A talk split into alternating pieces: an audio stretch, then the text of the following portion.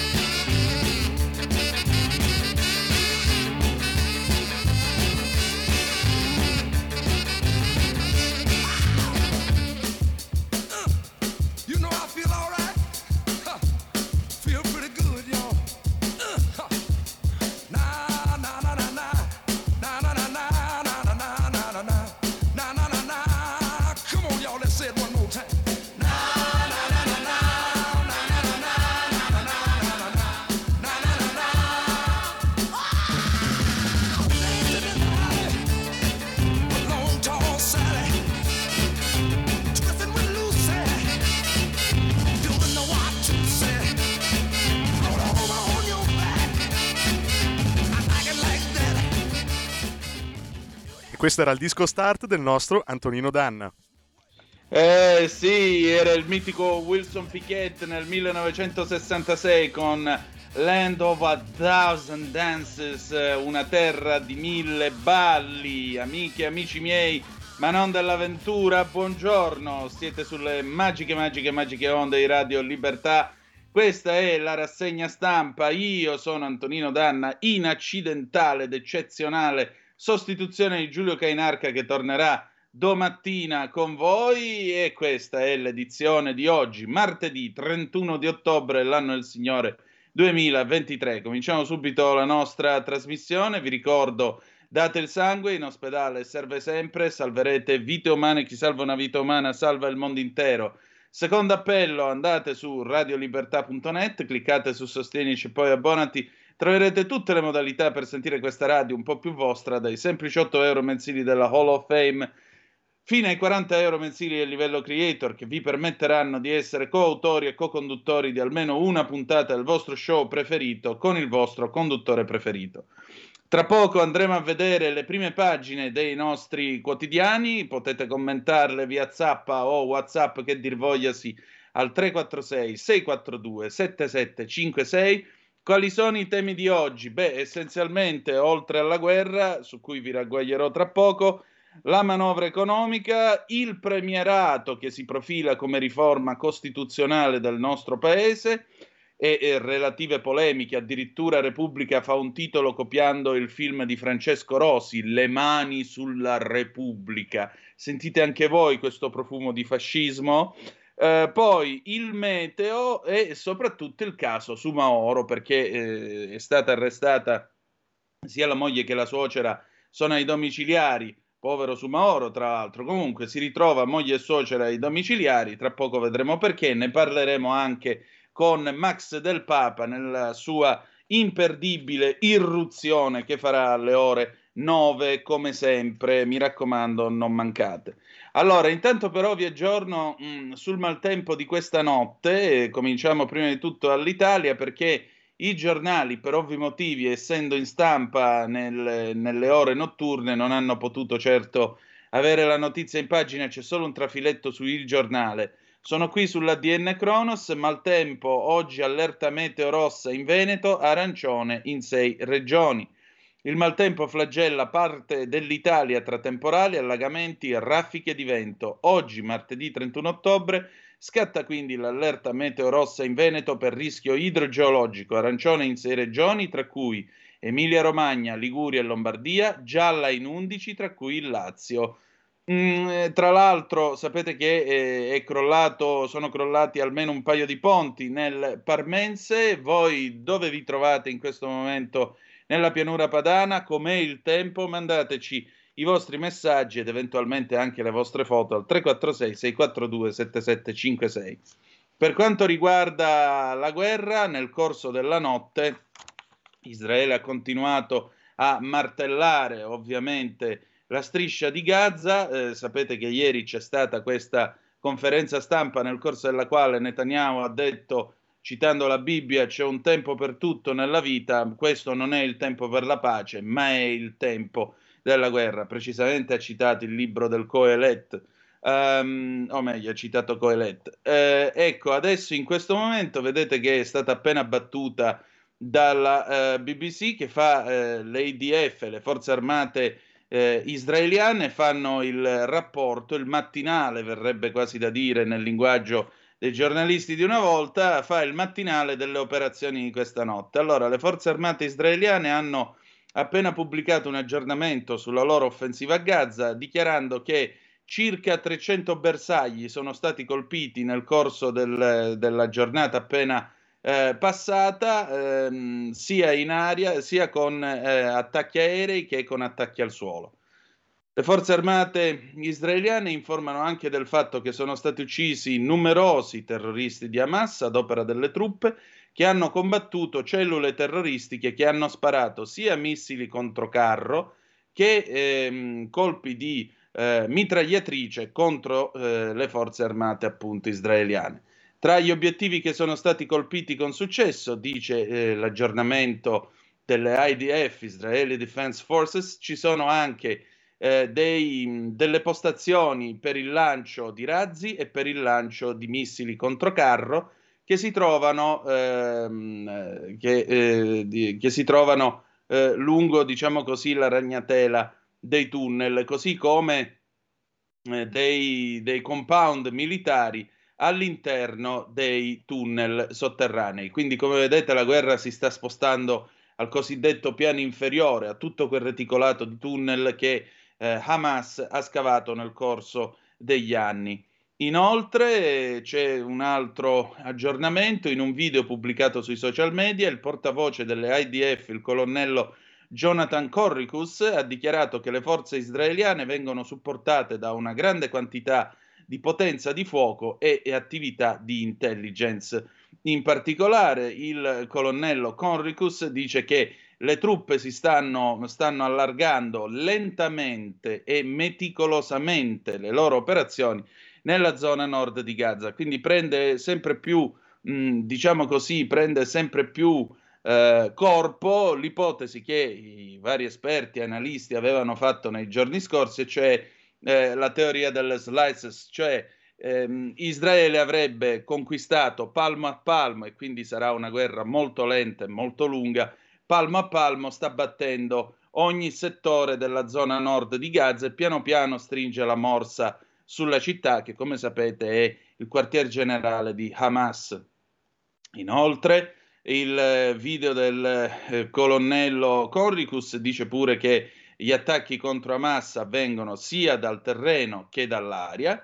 E infine le IDF, le forze armate di Tel Aviv, stanno colpendo tutte le parti della striscia di Gaza, concentrando i loro attacchi sulla parte nord di Gaza, che descrive come centro di gravità di Hamas. Gli Stati Uniti d'America, inoltre, questo ad opera di una dichiarazione fatta ieri dal portavoce della sicurezza nazionale americana John Kirby, e gli Stati Uniti d'America hanno respinto le richieste internazionali per un cessate il fuoco tra Israele e Hamas, e questo sulle orme di quanto dichiarato da Netanyahu nella conferenza stampa di ieri. Ulteriori aggiornamenti che vi diamo per quanto riguarda il conto dei morti. Il Ministero della Salute di Gaza, guidato da Hamas, quindi il dato è sempre da prendere con le pinze, dichiara che la quantità di morti al momento è pari a 8.306 persone, inclusi 3.457 minori. Gli Stati Uniti d'America, inoltre, informa la BBC, si attendono che ci sarà un insignificante incremento degli aiuti che entreranno però a Gaza nei prossimi giorni. Si parla di almeno un centinaio di camion al giorno. L'annuncio arriva in mezzo ai vari avvisi che sono stati lanciati dalle Nazioni Unite, cioè che al momento i bambini ormai sono ridotti a bere l'acqua salata, l'acqua del mare, per poter andare avanti.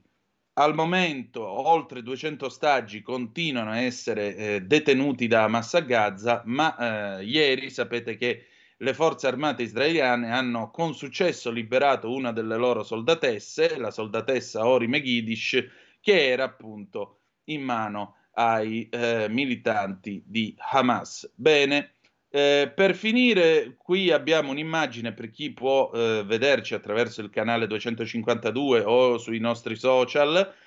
Ecco, ieri l'ambasciatore israeliano alle Nazioni Unite, Gilad Erdan, si è messo una stella gialla, la stella di David, quella che portavano detenuti e gli ebrei al tempo di quel porco di Hitler. Ecco, si è messo questa stella gialla fino a quando il Consiglio di Sicurezza delle Nazioni Unite non condannerà le atrocità di Hamas e chiederà il rilascio immediato degli ostaggi. Il Consiglio di Sicurezza dell'ONU, infatti, non è riuscito ad approvare una serie di risoluzioni in merito alla situazione a Israele e a Gaza, e questo per mancanza di consenso. La stella di David, continua il post della BBC, la stella di David venne imposta agli ebrei dai nazisti per distinguerli in pubblico. Oggi il fatto che l'ambasciatore, appunto, Gilad Erdan si sia messo di nuovo la stella di David addosso sulla giacca, il fatto di essersi messo questa stella viene visto come un modo di evocare l'Olocausto. Questo per darvi l'aggiornamento di quanto accade in queste ore. Che ora si è fatta? Sono le 7.42, quasi 7.43, in Israele le 8.43, quindi lì è pieno giorno e, come potete immaginare, i combattimenti stanno infuriando. I palestinesi, infine, tra l'altro, in forma Lanza, dicono di aver avuto almeno 50 morti nei raid di questa notte. È arrivata una zappa, tra l'altro. Marco Di Agrate ci scrive, aspettate un attimo che abbiamo già un aggiornamento sul meteo. Ciao caro Antonino, ciao a te Marco. Stamattina alle 5 un fortissimo temporale, ora vento, buona rassegna stampa. Grazie, buon ascolto a te che evidentemente sta impiegando il tuo tempo. Buon ascolto anche al compare, l'ideologo di Aria Fritta, che ci sta eccezionalmente ascoltando, caro Federico. A proposito, buon lavoro anche a te, caro Meneghino Volante. Cominciamo con le prime pagine dei quotidiani. Allora, Avvenire, il quotidiano dei vescovi, apre con la guerra. Il Fatto, in un video diffuso da Hamas, 3 israeliane rapite attaccano Netanyahu, liberato una soldatessa. Guerra sugli ostaggi. La Striscia tagliata in due dall'esercito, l'ONU, 117.000 rifugiati negli ospedali del nord. Il governo iraniano prende contatti con la Santa Sede, che ribadisce 2 popoli, 2 stati. Abbiamo poi la politica, intesa nella maggioranza sull'elezione diretta, venerdì in Consiglio dei Ministri, primo sì al super premier, ok alla manovra con cedolare secca al 26%, quota 103 per le pensioni. Ci sono poi 2 interviste a Matteo Salvini, una sul Corriere e una sul Libero. C'è un suo colloquio con Senaldi, avremo modo di dirvi che cosa ha detto il vice premier e ministro dei trasporti, nonché segretario della Lega, ovvio.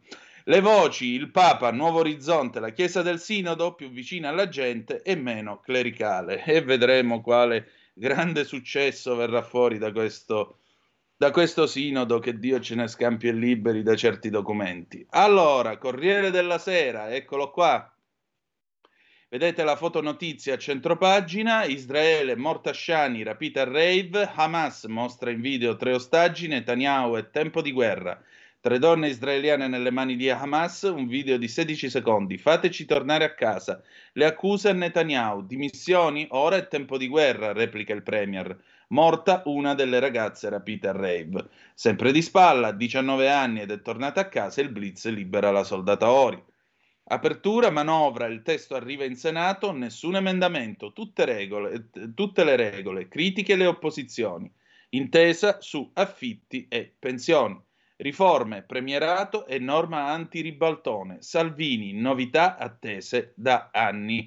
L'intervista al leader della Lega, del collega Marco Cremonesi, l'obiettivo è quota 41 e una forte pace fiscale. Un rammarico di Salvini? Avrei voluto una pace fiscale più incisiva. Il Fatto Quotidiano, anche qui si apre con l'immagine del video diffuso da Hamas Israele, tre donne prigioniere attaccano Netanyahu. La guerra dei video sulla pelle degli ostaggi, soldatessa libera, il premier a Gaza, il blitz funziona, ma la fronda cresce. Neppure gli USA ignari di tutto, da un anno Israele non intercetta più Hamas, è uno spreco di soldi. Bell'errore. Il Giornale, eccolo qua, il Giornale apre con Soumahoro, immigrazione e affari, il sistema Soumahoro.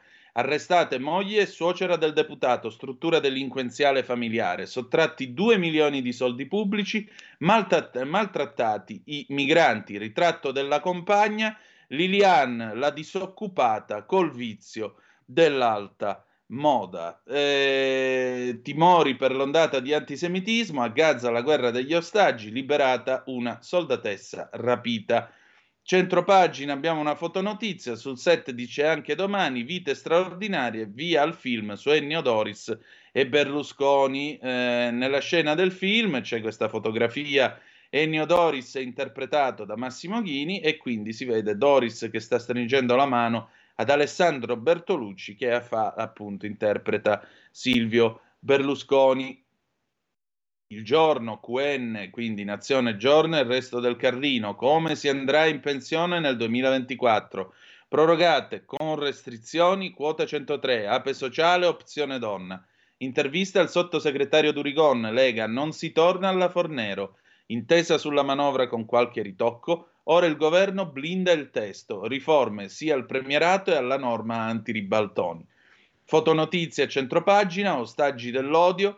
Video di Hamas con 3 rapite che accusano Netanyahu, lui tira dritto, vi libereremo, decapitata la giovane tedesca. Infatti la fotografia è della povera Shani Nicole Luke, la ragazza israelo-tedesca rapita al rave del 7 di ottobre, che è stata brutalmente uccisa da Hamas, è stata ritrovata infatti decapitata.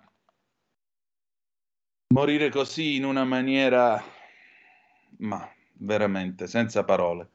Il Mattino, la manovra, siglato l'accordo, vertice a Palazzo Chigi, Meloni blinda le norme inviate al Parlamento, niente modifiche, affitti brevi, dalla seconda casa aliquota al 26%, pensioni, i medici minacciano lo sciopero. Anche qui la fotonotizia con il video di Hamas, appello a Netanyahu, liberate i jihadisti, dramma ospedali, un fermo immagine del video appello delle 3 donne ostaggio di Hamas, diffuso dalla stessa organizzazione terroristica e rivolto al premier israeliano. Liberaci e libera i loro detenuti. Hamas ricatto con le donne rapite. Di spalla l'incontro anche Gratteri con gli studenti. Nel Parco Verde, borse di studio per le università. L'antimafia a Caivano. Colosimo sfida i clan. Malagò non solo repressione, serve lo sport. Tragedia a Napoli, stadio si arrampica per entrare gratis, precipita e muore. Il Tempo, maggioranza compatta, manovra blindata, la coalizione non si spacca, intesa su IVA, pensioni, cedolare per affitti brevi. Il testo della legge di bilancio arriva oggi in Senato, iter parlamentare veloce. Venerdì esame in CDM della riforma costituzionale che introduce il premierato. Di spalla, Visco lascia Banca Italia dopo 12 anni di alti e bassi, anziana alla guida, feriti altri 2 colleghi, operaio 38enne muore falciato da un'auto sul GRA, il grande raccordo anulare, posticipo finito 1-0, Lazio all'ultimo respiro, Immobile sul rigore, castiga la Fiorentina. E poi, siccome naturalmente c'è sempre un motivo per vergognarsi di certe cose, ecco qua, Sentite un po' qui, sempre sulla prima pagina de Il Tempo, episodio shock al liceo Righi di Roma, il docente rischia la sospensione. Aprite bene le orecchie, prof assegna tema sul compagno ebreo. Manca solo che in classe ci scrivano vietato l'ingresso ai cani e agli ebrei e poi siamo nel film La vita è bella, non lo so. Polemica, sentite, polemica al liceo Righi di Roma dopo che un professore ha proposto a una classe un elaborato scritto sulle ragioni di Israele dal punto di vista di un compagno citato per nome e cognome e indicato come cittadino italo-israeliano. La preside dell'istituto ha avviato un'indagine interna e investito della questione l'ufficio scolastico regionale. Infine, lo sapete, questo è il mio momento preferito della rassegna stampa, il tempo di Osho, eccolo qua, implacabile Osho, moglie e suocera di Soumahoro agli arresti domiciliari per frode. Ecco qua la bellissima Liliane, elegantissima, truccatissima, turbantissima. Ecco, la battuta è «Mo me toccherà fa shopping online». Date una medaglia a quest'uomo, che genio. La Repubblica, signore e signori, ecco qua la citazione cinematografica di stamattina, ci mancava, no? Il dibattito no. Riforma istituzionale, le mani sulla Repubblica. Il governo approverà venerdì la modifica costituzionale, elezione diretta del Premier e meno poteri al capo dello Stato. Via i senatori a vita, spunta la norma antiribaltone. Renzi, io ci sto. No dal resto delle opposizioni, si va verso l'Ungheria. Manovra sui prodotti prima infanzia assorbenti, l'IVA sale al 10%. Anche qui, centropagina, due fotografie, il conflitto in Medio Oriente, a sinistra il fermo immagine dal video di Hamas, a destra la soldatessa Ori liberata dalle forze di Tel Aviv. Si combatte nelle strade di Gaza City la sfida degli ostaggi tra Hamas e Israele. A proposito, stasera Zoom alle 18.35, non perdete il faccia a faccia con l'imam Sergio Yahya Pallavicini, che è il leader della Coreis italiana, l'unica istituzione di musulmani in questo paese che abbia avuto l'umanità e la decenza di mandare una lettera di solidarietà e di affetto a Noemi Di Segni, che è la presidente della comunità ebraica romana, in occasione del vergognoso assalto del 7 ottobre scorso. Questo tanto per mettere i puntini sulle i. Vi dico solo che ha definito Hamas una realtà che agisce in modo mafioso. Poi il resto ve lo lascio scoprire per le 18.35.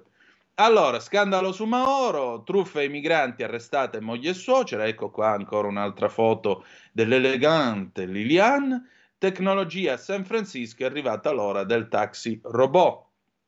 La Stampa, fotonotizia di apertura, l'urlo degli ostaggi, anche qui abbiamo il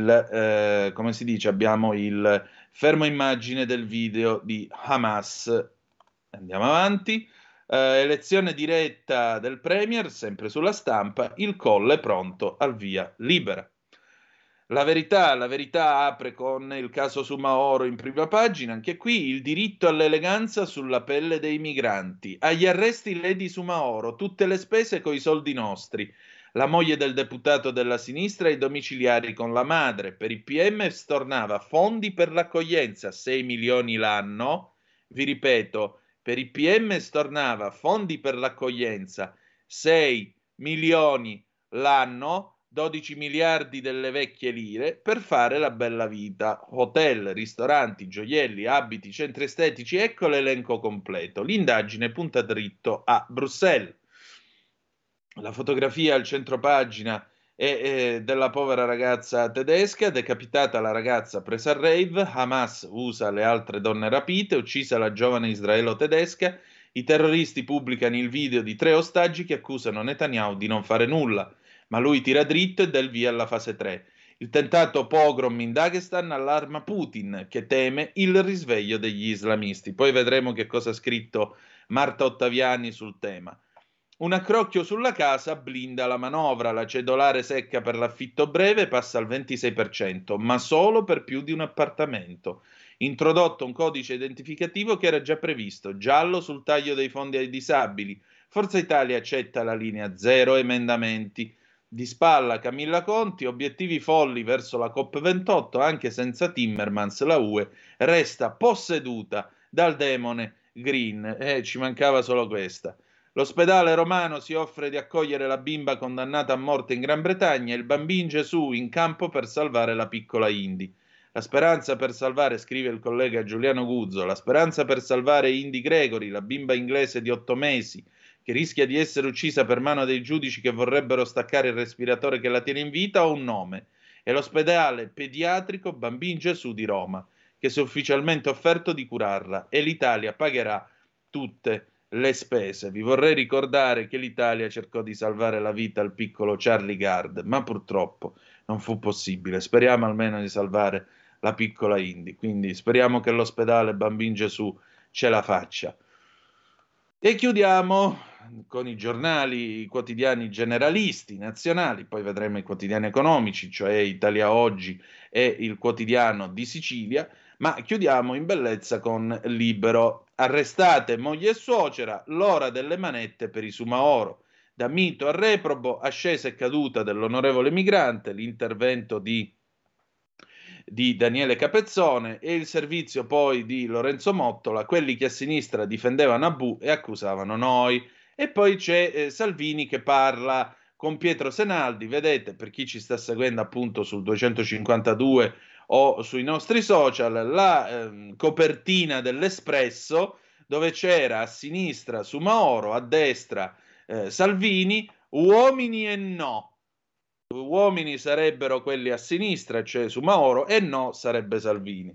Il cinismo, l'indifferenza, la caccia al consenso fondata sulla paura, oppure la ribellione morale, l'empatia, l'appello all'unità dei più deboli. Voi da che parte state?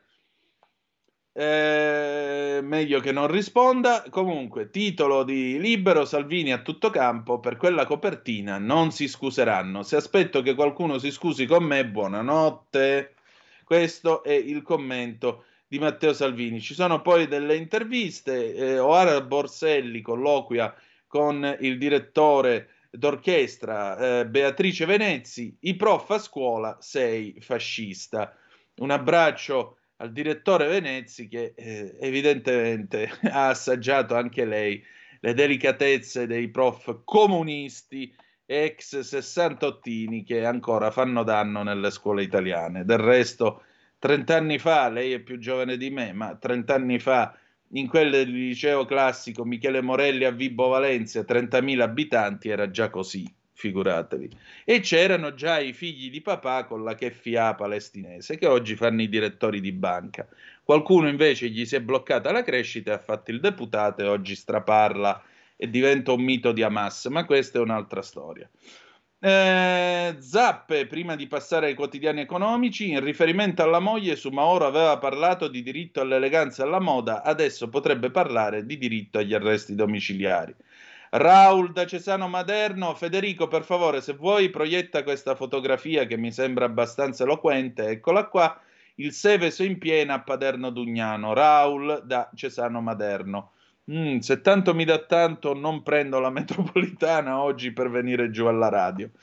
Ancora Marco da Milano, ma è mai possibile che si pretenda di sapere le intenzioni di Netanyahu e nessuno che si chieda quali erano gli scopi di Hamas il 7 ottobre? Bella domanda Marco, gli scopi non erano comunque certo benefici, che dici? Sparare a un rave e sparare a qualunque cosa si muovesse, meglio ancora se esseri umani. Poi una bella foto che ci arriva da San Benigno Canavese, dove il cielo, fortunatamente, almeno per il momento, sembra ispirare più lieti pensieri. Va bene, le 7.59, noi ci fermiamo, facciamo 30 secondi di pausa e poi ci ascoltiamo un bel pezzone del mattino. Già avete avuto La terra dei mille balli di Wilson Pickett, adesso un po' di cia-cia-cia, abbiamo Caterina Valente, Bongo cia-cia-cia 1954, a tra poco. La tua radio è ascoltabile anche con la televisione in digitale. Sul telecomando della televisione digitale o del tuo ricevitore digitale puoi scegliere se vedere la TV o ascoltare la radio. Risintonizza i canali radio e troverai anche Radio Libertà, canale 252.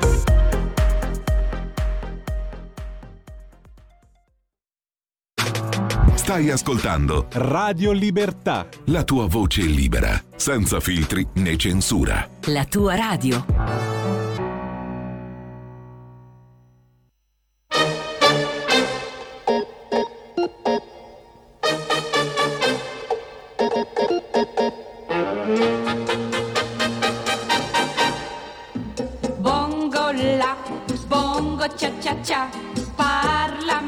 Del Sud America,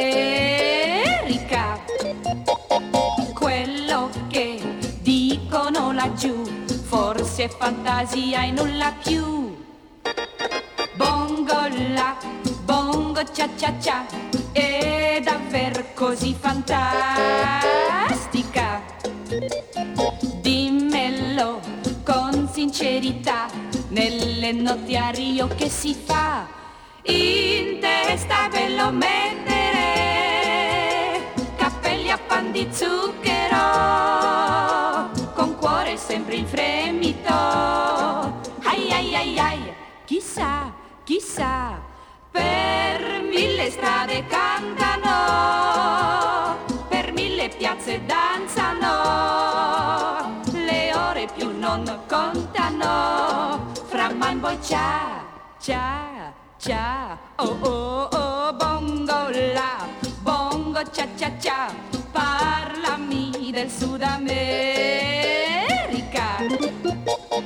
dimmelo con sincerità, nelle notti a Rio che si fa?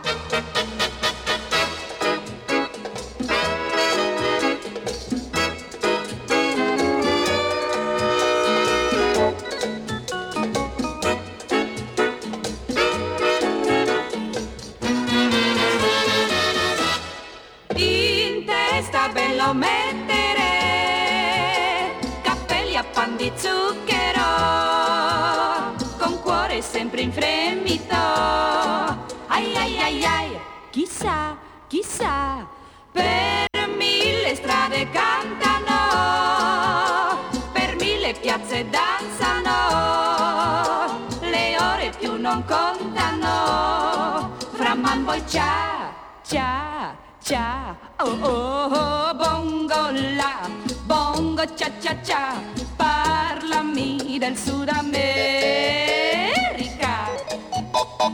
dimmelo con sincerità, nelle notti a Rio che si fa?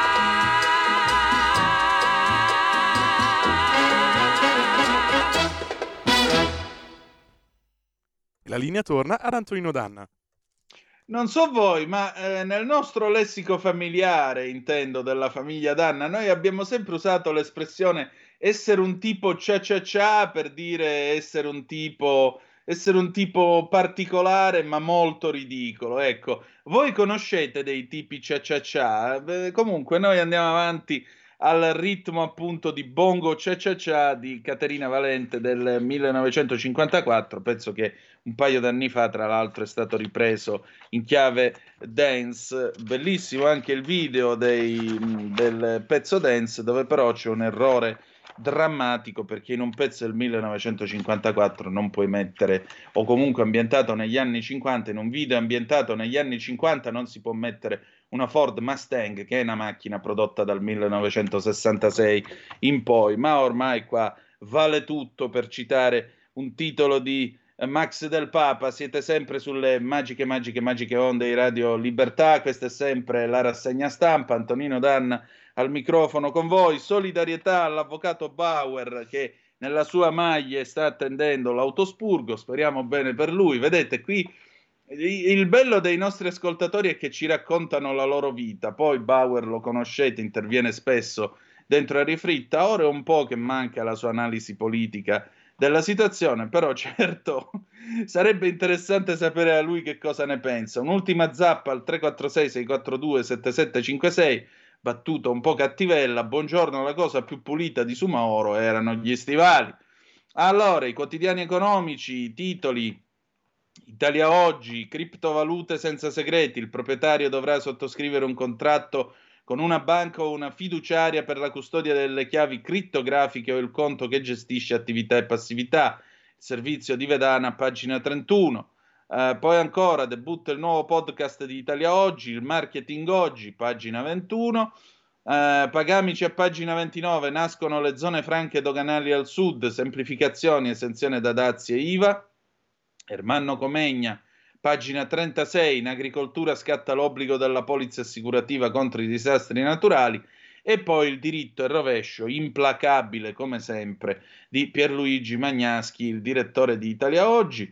La democrazia è un sistema complesso e delicato che vive solo se con esso c'è l'alternanza. Se non ci fosse la possibilità del ricambio al potere, verrebbe infatti meno la spinta del cambiamento e la classe dirigente politica finirebbe per essere ridotta a una setta di detentori del potere senza l'obbligo di renderne conto ai cittadini.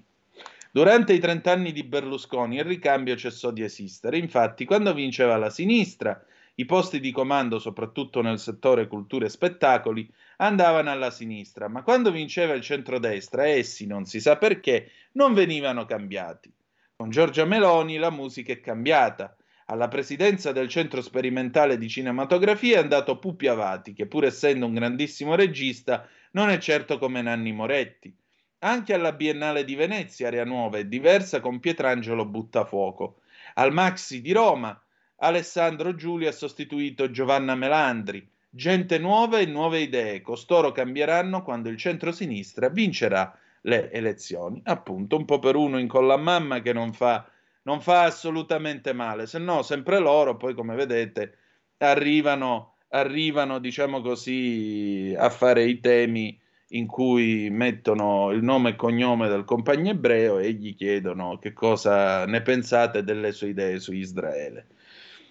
Nemmeno nel 1938 con le leggi razziali si sarebbe potuto fare questo, perché almeno nel 1938 gli ebrei vennero espulsi dalle scuole, no?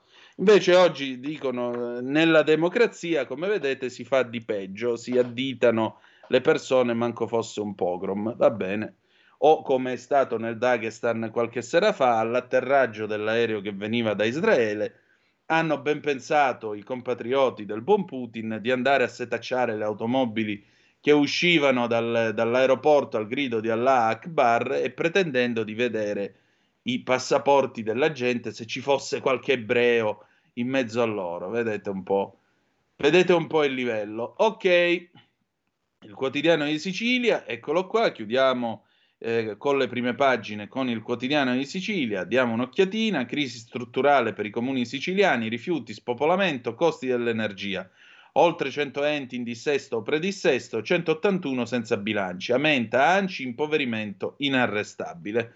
Dopodiché abbiamo l'obiettivo dell'esecutivo è approvare in prima lettura alla Camera il DDL sulle riforme prima delle europee, premierati in Consiglio dei Ministri venerdì, la maggioranza, c'è piena condivisione. Con questo andiamo a dare un'occhiata ai pezzi dentro i quotidiani che oggi naturalmente trovate in edicola. Ordunque, cominciamo dalla rassegna stampa, cominciamo dalla legge di bilancio, andiamo a vedere che cosa è stato deciso e poi sentiamo che cosa ha detto in merito Salvini. A proposito, vi ricordo che il 4 di novembre ci sarà la manifestazione in Largo Cairoli a Milano, ore 15, nel nome di Oriana Fallaci, visto che sono scesi in piazza quelli a favore della Palestina, possono anche scendere in piazza quelli a favore di Israele e dell'Occidente. Niente bandiere, niente casino, perché Matteo Salvini ha già delineato appunto la fisionomia di questa manifestazione e la sua civiltà. Allora, ecco qua in questo specchietto del Corriere della Sera, pagina 5, imprese, incentivi per chi assume, cala il canone RAI. Vediamo un po', redditi bassi, confermato lo sconto fiscale nella busta paga del 2024, la misura più importante e più costosa è la legge di bilancio per il 24, la conferma del taglio dei contributi previdenziali per i lavoratori dipendenti con redditi fino a 35.000 euro, escluso il lavoro domestico. Restano dunque gli sconti in busta paga varati alla metà di quest'anno. L'unica differenza sostanziale è che lo sgravio non avrà effetto, come invece avrà quest'anno, sulle tredicesime del 2024. Anche i meccanismi del taglio vengono leggermente modificati, ma solo per tener conto dell'effetto combinato e della contestuale riduzione delle aliquote IRPEF. Vediamo allora quali sono le tre sole aliquote IRPEF, sgravio di 4 miliardi. Con il 2024 arriva il primo modulo della riforma IRPEF che punta all'aliquota unica. Intanto gli scaglioni di reddito e le aliquote vengono ridotte da 4 a 3. Si pagherà 23% fino a 28.000 euro di reddito annuo lordo, 35% tra 28 e 50.000 euro, 43% oltre i 50.000 euro. In pratica viene assorbito nel primo scaglione il secondo, che prima tassava col 25% i redditi tra 15 e 28.000 euro. C'è una revisione poi delle detrazioni fiscali che punta sostanzialmente a sterilizzare i vantaggi dell'accorpamento delle aliquote per i redditi più alti. Sopra i 50.000 euro di reddito lordo infatti scatta una franchigia di 260 euro sul totale delle spese detraibili al 19%. Quelle sanitarie dovrebbero essere escluse, ma le bozze circolate finora non sono così esplicite. I 260 euro di minori tasse per i redditi alti dovuti alla manovra sulle aliquote vengono di fatto annullati dalla franchigia sulle spese che si possono detrarre dall'IRPEF. Ristrutturazioni, superbonus, tasse più alte, successioni e catasto. In tantissimi aspettavano la proroga dei lavori del superbonus nei condomini, in molti ancora ci sperano. Il governo ha aperto un minimo spiraglio, ma nella legge di bilancio non è previsto lo spostamento della scadenza di fine anno per chiudere i lavori. In compenso, sugli immobili ristrutturati grazie all'agevolazione edilizia si profilano più tasse. Innanzitutto, stretta sulle cessioni. Se un immobile è ristrutturato col 110%, lo sconto in fattura o la cessione del credito viene rivenduto prima di 10 anni dalla fine dei lavori, la plusvalenza del 26% andrà calcolata tenendo conto del maggior valore dovuto ai lavori di ristrutturazione. Poi il resto lo commenteremo con l'onorevole Claudio Borghi nel corso di Scuola di Magia alle 9.30, quindi continuate a seguirci. Immobili, affitti brevi, prelievo al 26% sulla seconda locazione, aiuti, bonus psicologo, ma mancano i decreti, la cifra stanziata da questo governo è davvero irrisoria, dice Filippo Sensi del PD, e aggiunge: ha fatto bene Fedez a fare il suo appello in televisione, ha fatto anche bene i conti, il bonus del governo Draghi era di 25 milioni e corrispondeva al 10% della richiesta da parte della popolazione. Lavoro, fringe benefit detassati e premi di produttività, famiglie per i figli fino a 3.600 euro, BTP fuori dal calcolo ISEE, decontribuzione per le lavoratrici madri con almeno 2 figli, bonus asili nido, congedi parentali più lunghi, titoli di Stato fuori dall'indice ISEE, canone RAI ridotto, aiuti per il caro energia. Il pacchetto famiglia è uno dei più consistenti di tutto il bilancio, in particolare per le lavoratrici con 3 figli il bonus in busta paga vale a tutto il 2026 o comunque fino ai 18 anni al figlio più piccolo. Aumenta il bonus asili nido a 3.600 euro annui per i nati dal 1 gennaio del 24, purché nel nucleo vi sia un altro figlio sotto i 10 anni e l'ISEE familiare inferiore a 40.000 euro. Ci sarà un mese in più di congedo parentale per i genitori con figli fino a 6 anni, retribuito al 60%. Cala il canone RAI a 70 euro all'anno, da pagare sempre in bolletta, ma aumenta l'IVA sui pannolini, seggiolini per le auto, latte in polvere e prodotti per l'igiene femminile. Matteo Salvini cosa dice a proposito di questa manovra? Intervista sempre sul Corriere della Sera, pagina 3, a cura del collega Marco Cremonesi. Cosa dice? Sono soddisfatto per l'aumento di stipendi e pensioni e per il record di fondi per la sanità. Abbiamo smentito i veleni di chi non credeva alle risorse per il ponte sullo stretto e quota 103 abbiamo trovato una buona mediazione. La situazione economica non è rosea, ma entro la legislatura confidiamo di raggiungere tutti gli obiettivi. Rammarico? Avrei voluto una pace fiscale ancora più incisiva, la pace edilizia per azzerare milioni di problemi arretrati per piccole irregolarità. Le pensioni sono rimaste a quota 103. Lei è convinto dell'importanza di limitare il debito pubblico? Risposta: l'attenzione ai conti non deve diventare la scusa per rovinare migliaia di famiglie. Quota 103 permette di andare in pensione a più di 50.000 permette di andare in pensione a più di 50.000 persone. È un passo in avanti rispetto alle ipotesi di quota 104, soprattutto della legge Fornero, che oltre ad allungare i tempi per lasciare il lavoro aveva prodotto perfino il dramma degli esodati. Eppure la sinistra aveva votato la Fornero e i sindacati, CGIL in testa, non avevano scioperato. Con che coraggio contestano quota 103? Il nostro obiettivo di legislatura resta a quota 41. Aggiungo che per la prima volta milioni di partite IVA non dovranno più pagare a novembre l'acconto sui guadagni dell'anno successivo. Ministro, ma qual è stata la partita più complicata di questo primo anno di governo? Risposta: è ovvio che le tensioni internazionali rappresentano un problema rilevante. Basti pensare al fenomeno degli sbarchi con tutti i problemi che comportano, compreso l'arrivo di soggetti pericolosi. In generale, però, Giorgia ha confermato grande equilibrio e capacità. L'Italia è tornata protagonista. L'abbassamento del canone non creerà dei problemi alla RAI proprio mentre al governo ci siete voi? La RAI è una grande azienda culturale, importante per il paese, ma anche lì si possono tagliare i costi eccessivi, compresi certi stipendi rilevanti, valorizzando alcune realtà sul mercato. Un risparmio anche di solo 20 euro sulla bolletta per molti italiani è un segnale importante. Tagliare il canone non è un'iniziativa a acchiappavoti. Il nostro obiettivo è cancellarlo totalmente. Se la RAI fosse davvero a acchiappavoti, i vertici che hanno dominato l'azienda negli ultimi anni, portandola a sinistra, dovrebbero chiedersi come mai sono così impopolari. E poi l'intervista si sposta sul premierato. Dice: non è un problema avere un premier eletto dai cittadini e un capo dello Stato eletto dal Parlamento? No. Si va nella direzione di rendere più efficienti e moderne le nostre istituzioni nel pieno rispetto alla volontà popolare. E sono orgoglioso che questo governo, di cui la Lega è protagonista, possa realizzare un cambiamento atteso da troppi anni. In un momento di grandi polarizzazioni voi avete convocato una manifestazione a difesa dei valori dell'Occidente. È giusto che lo faccia un partito di governo?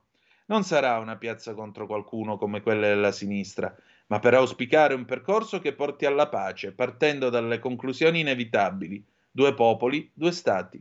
La condanna a ogni tipo di terrorismo non può avere cedimenti. Ringrazio la comunità ebraica di Milano che ci invierà un messaggio ufficiale, visto che, essendo sabato, non potrà partecipare. Perché non avete convocato una manifestazione dopo l'invasione dell'Ucraina? Abbiamo espresso condanna per l'invasione russa, votando in Parlamento, sempre in linea con gli alleati di governo, tutti i provvedimenti a sostegno dell'Ucraina, ma qui siamo di fronte a qualcosa di diverso. Stiamo osservando in tutto il mondo la moltiplicazione di fenomeni di antisemitismo. Minimizzare o ignorare non è consentito. Il ponte sullo stretto ha ottenuto i finanziamenti nella legge di bilancio. Non teme che qualcosa possa andare storto come è già successo negli ultimi decenni? Abbiamo il dovere di essere pragmatici e fiduciosi. In un anno abbiamo sbloccato e accelerato decine di cantieri fermi o in ritardo da anni.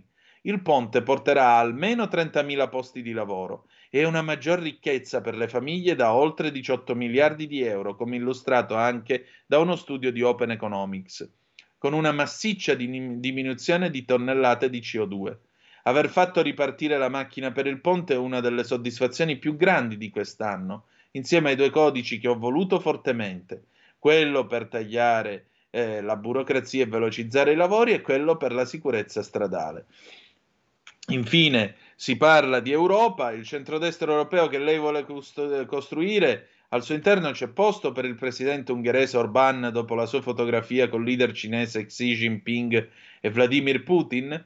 Foto con i leader cinesi o anche con Putin le hanno in molti, compresi alcuni politici italiani considerati statisti di primo livello. Sulla Cina abbiamo una posizione chiara. I socialisti, grazie all'accordo col PPE, hanno insistito per imporre solo i veicoli elettrici, una follia che favorisce Pechino. Io sono pronto a un tour nelle capitali europee per costruire un centrodestra unito. Inizieremo a Firenze il 3 dicembre, quando chiameremo a raccolta tutte le forze alternative ai socialisti, senza se e senza ma. Bene, or dunque, avendovi ragguagliato su questo, cambiamo argomento, anche perché si sono già fatte le 8:19 di questa mattinata e andiamo a vedere la questione, dopo aver trattato appunto della manovra e della guerra, andiamo a vedere la questione premierato. La questione premierato che è spiegata bene, sia pure con uno sfondone fotografico che ora vi mostro, sul Mattino di Napoli. Eccola qua.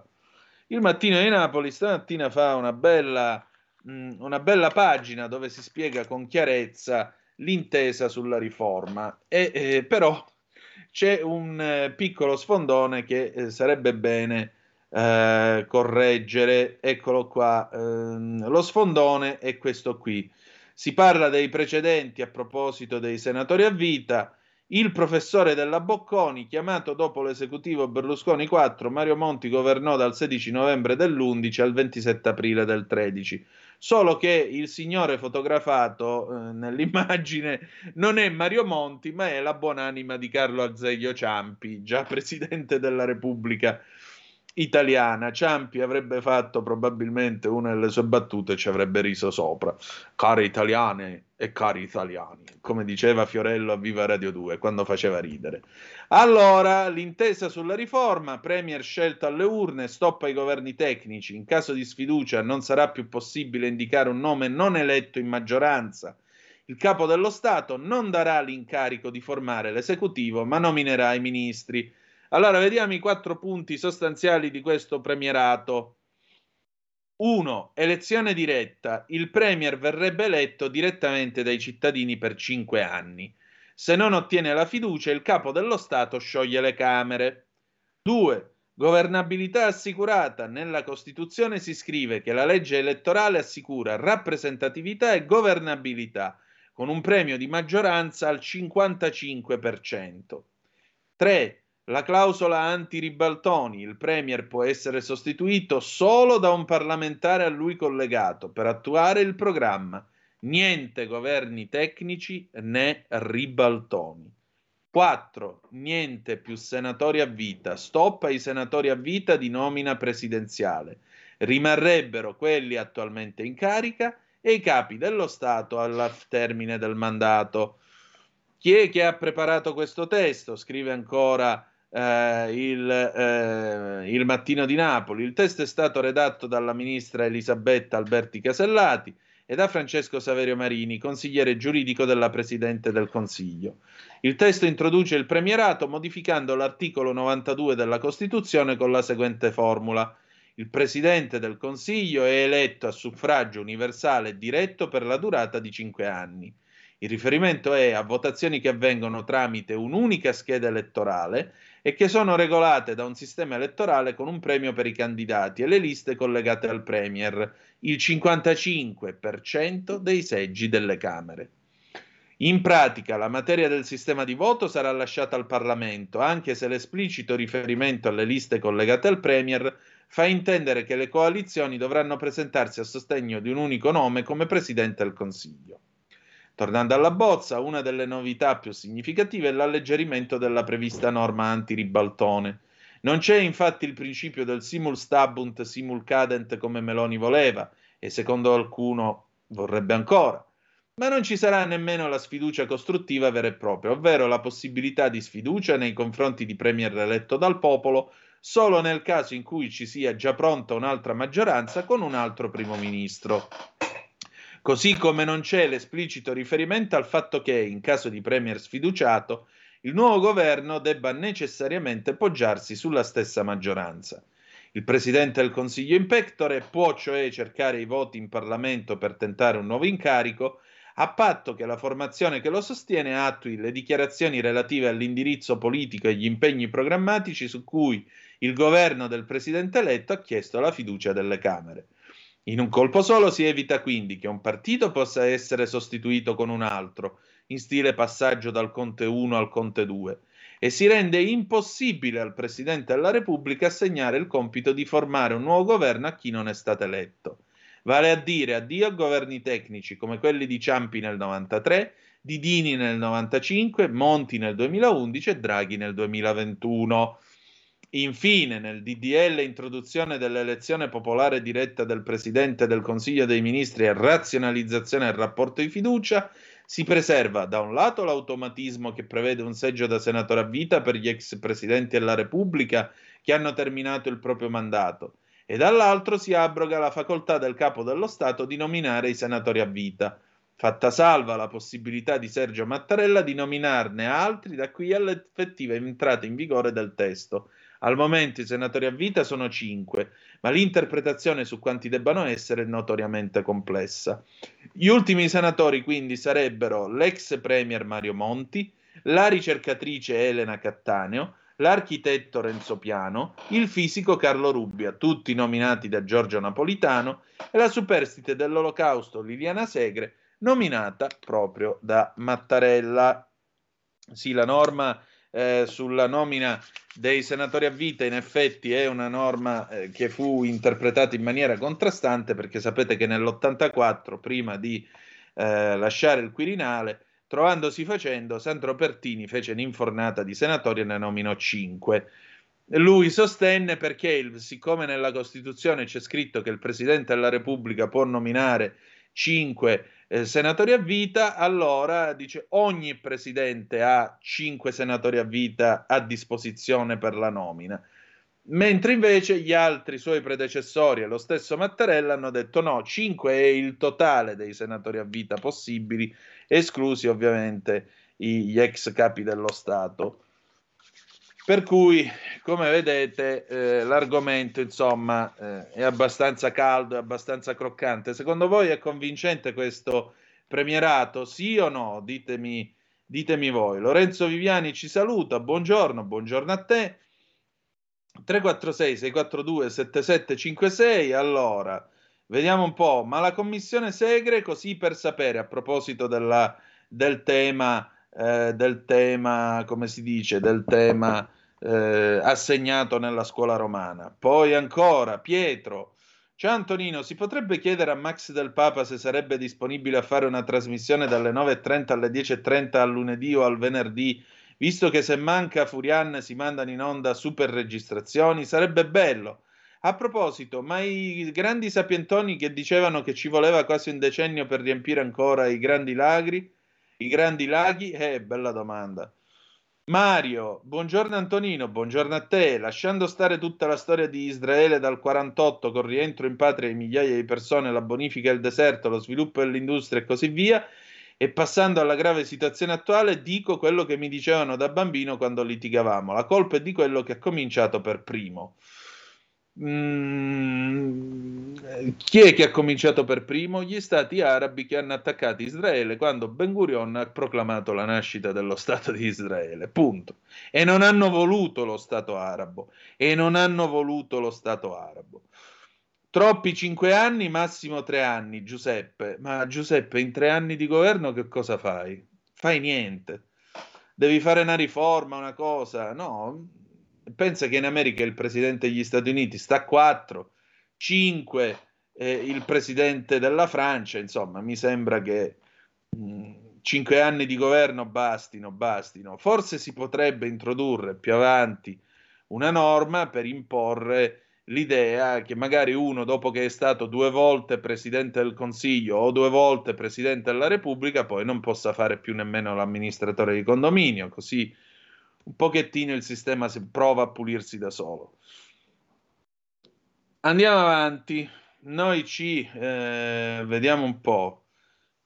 Avremo il sindaco d'Italia e non è il massimo, memento da Roma. Invece è meglio il bordello in cui siamo combinati adesso, con un presidente della Repubblica che viene eletto in seconda battuta da 1000 elettori scelti dal popolo, il quale però, avendo esteso i suoi poteri a fisarmonica, soprattutto con Napolitano, addirittura si è fatto rieleggere.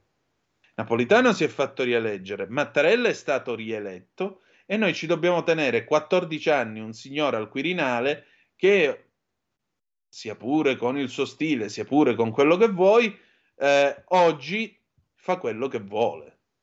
Cioè, questo è giusto secondo te?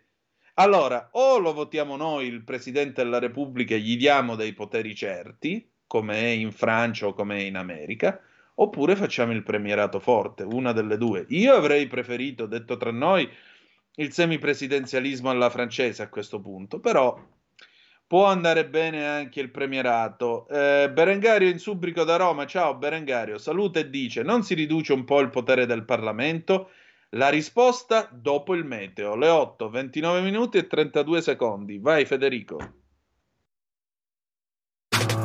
Stai ascoltando Radio Libertà, la tua voce libera, senza filtri né censura. La tua radio.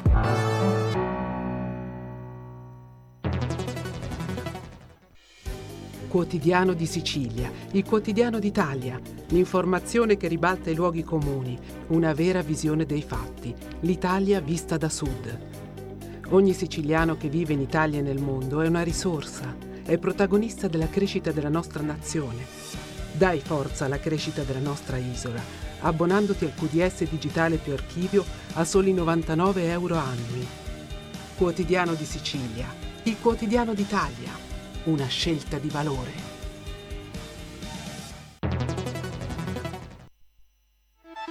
Stai ascoltando Radio Libertà, la tua voce libera, senza filtri né censure, la tua radio.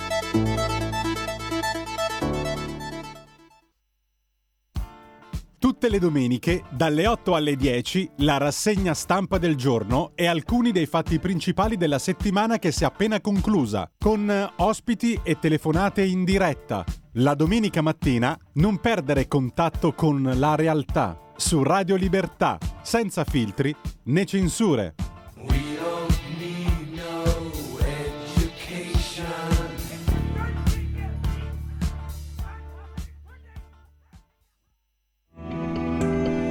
Il Meteo.it presenta le previsioni del giorno. La perturbazione giunta ieri sfila via via, progressivamente si allontanerà dal nostro paese, temperature grosso modo stazionarie. Al mattino ancora piogge frequenti al nord e sulla Toscana, seppur via via più deboli e maggiormente irregolari. Piovaschi inoltre sulle regioni tirreniche centro-meridionali, nubi sparsi ma asciutto altrove. Nel pomeriggio nuvolosità irregolare soprattutto all'estremo nord-est e al sud, ma con tempo in genere asciutto, sole prevalente sui restanti settori. Per ora è tutto da ilmeteo.it, dove il fa la differenza anche nella nostra app. Un saluto da Andrea Garbinato. Avete ascoltato le previsioni del giorno. La linea torna ad Antonino D'Anna. Grazie Federico, ma noi abbiamo al telefono lei, la scintillante e bravissima Sara Garino. Buongiorno Sara. Buongiorno Antonino e buongiorno a tutto il pubblico. Dimmi. Antonino, allora, promo per la puntata odierna di Alto Mare dalle 12 alle 13. Parleremo di Roma, distretto del contemporaneo, un nuovo progetto per la capitale, una nuova prospettiva sulla capitale. Si tratta di un progetto promosso dall'ambasciatore Umberto Vattani, che il pubblico di Radio Libertà ben conosce, 2 volte segretario generale del Ministero degli Affari Esteri, presidente dell'Istituto Nazionale di Commercio Estero e oggi per l'appunto presidente del comitato scientifico di questo importante progetto, presentato la settimana scorsa nell'ambito di un convegno alla Camera dei Deputati di fronte a, come si dice oggi, tutti gli stakeholder del settore. Rappresenta, restituisce una nuova immagine di Roma, non più legata soltanto, chiaramente soltanto, Antonino, non è una deminuzio ma è una constatazione, dicevo, Roma non legata solo all'ambito dell'antichità o a quello della Roma papalina e barocca, ma anche promossa e valorizzata per tutto quello che è stato e che è l'apporto architettonico del Novecento e dei nostri giorni. Questo progetto guarda i settori urbani della Farnesina, dove c'è il Ministero degli Affari Esteri, del Foro Italico e del Flaminio, dove, ricordiamolo, sorgono anche importanti realtà del nostro presente, realtà culturali del nostro presente, come il Maxi, l'Accademia Musicale di Santa Cecilia e diversi altri palazzi che ospitano importanti eventi culturali. E questo mi sembra un ricco programma per una ricca trasmissione molto interessante, come sempre nel tuo stile. Grazie davvero. Grazie Antonino, un abbraccio e un saluto a tutto il pubblico. Un abbraccio a te cara. Allora, alle 8:34 minuti e 25 secondi, non vi dimenticate Alto Mare con la nostra Sara Garino. Vediamo un po' che cosa scrivono i nostri ascoltatori. mi sembra che i coloni israeliani con la prepotenza stiano occupando territori in Cisgiordania e questi non sono occupati da Hamas ma da contadini palestinesi. Francesco, no, Israele è centrato con la guerra dei 6 giorni del 1967. Andiamo avanti, poi non c'entra niente mettere assieme la Hamas, che è una banda di tagliagole, con la questione della West Bank. Lì è ancora possibile l'idea di una soluzione a due stati. Qui c'è qualcuno che come ragione sociale c'ha la distruzione di Israele. Rosi da Rosi MZ, no al doppio turno. Ancora, vediamo un po', se si potesse andare avanti al referendum come in Svizzera sarebbe bene. Ciao Giuliano da Torino. Non lo so, però occorrerebbe la stessa cultura. E allora, vedi, non siamo svizzeri, non si può fare. Un'osservazione, se il premier dura 5 anni, perché il capo dello Stato 7? Basterebbe fare 5 anni e 6 mesi per l'insediamento del nuovo premier e Parlamento. 7 anni mi paiono troppi. Anche il premier io preferirei 4 anni. La scelta dei 7 anni fu perché in origine funzionava che la Camera durava 5 anni, il Senato 6, poi vennero equiparati, e il Presidente della Repubblica si disse lo facciamo da 7 perché intanto una carica così lunga sconsiglia la rielezione, tanto è vero che in origine all'Assemblea Costituente il testo dell'articolo, ora non mi ricordo se è l'82 mi pare o l'87, quello che è, diceva che il Presidente della Repubblica è eletto 7 anni e non è rieleggibile. Poi i padri costituenti comunque dissero vabbè, siccome dura così tanto è evidente che l'idea è che si fa un giro di giostra e poi basta. Poi in realtà, siccome la Costituzione tace sulla rielezione, questo ha permesso a Napolitano di fare lo strappo. E quindi l'idea era, io ti tengo 7 anni con Camera e Senato che durano 5 e 6, perché? Perché così tu sei indipendente rispetto al Parlamento che ti ha eletto e in più col semestre bianco non puoi brigare per una tua rielezione. Questa era l'idea, per questo era congegnato in questo modo. Poi ovviamente la storia è andata avanti.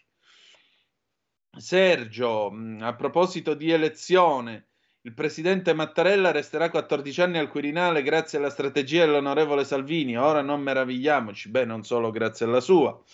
Perché Putin è incriminato per crimini contro l'umanità e Netanyahu no?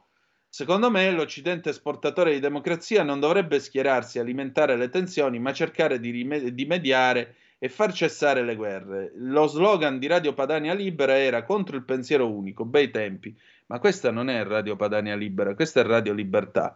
Secondariamente vorrei ricordarti che il buon Putin è il responsabile di Bucha e altri massacri, mentre invece Netanyahu è il capo dell'unica democrazia del Medio Oriente che sta reagendo a un gesto, un assalto che è costato 1400 morti, di una barbarie estrema in cui hanno dato fuoco ai bambini dopo averli decapitati e addirittura in un caso, in un kibbutz, hanno estratto un feto da una donna incinta dopo averla ammazzata e gli hanno tagliato la testa pure a lui.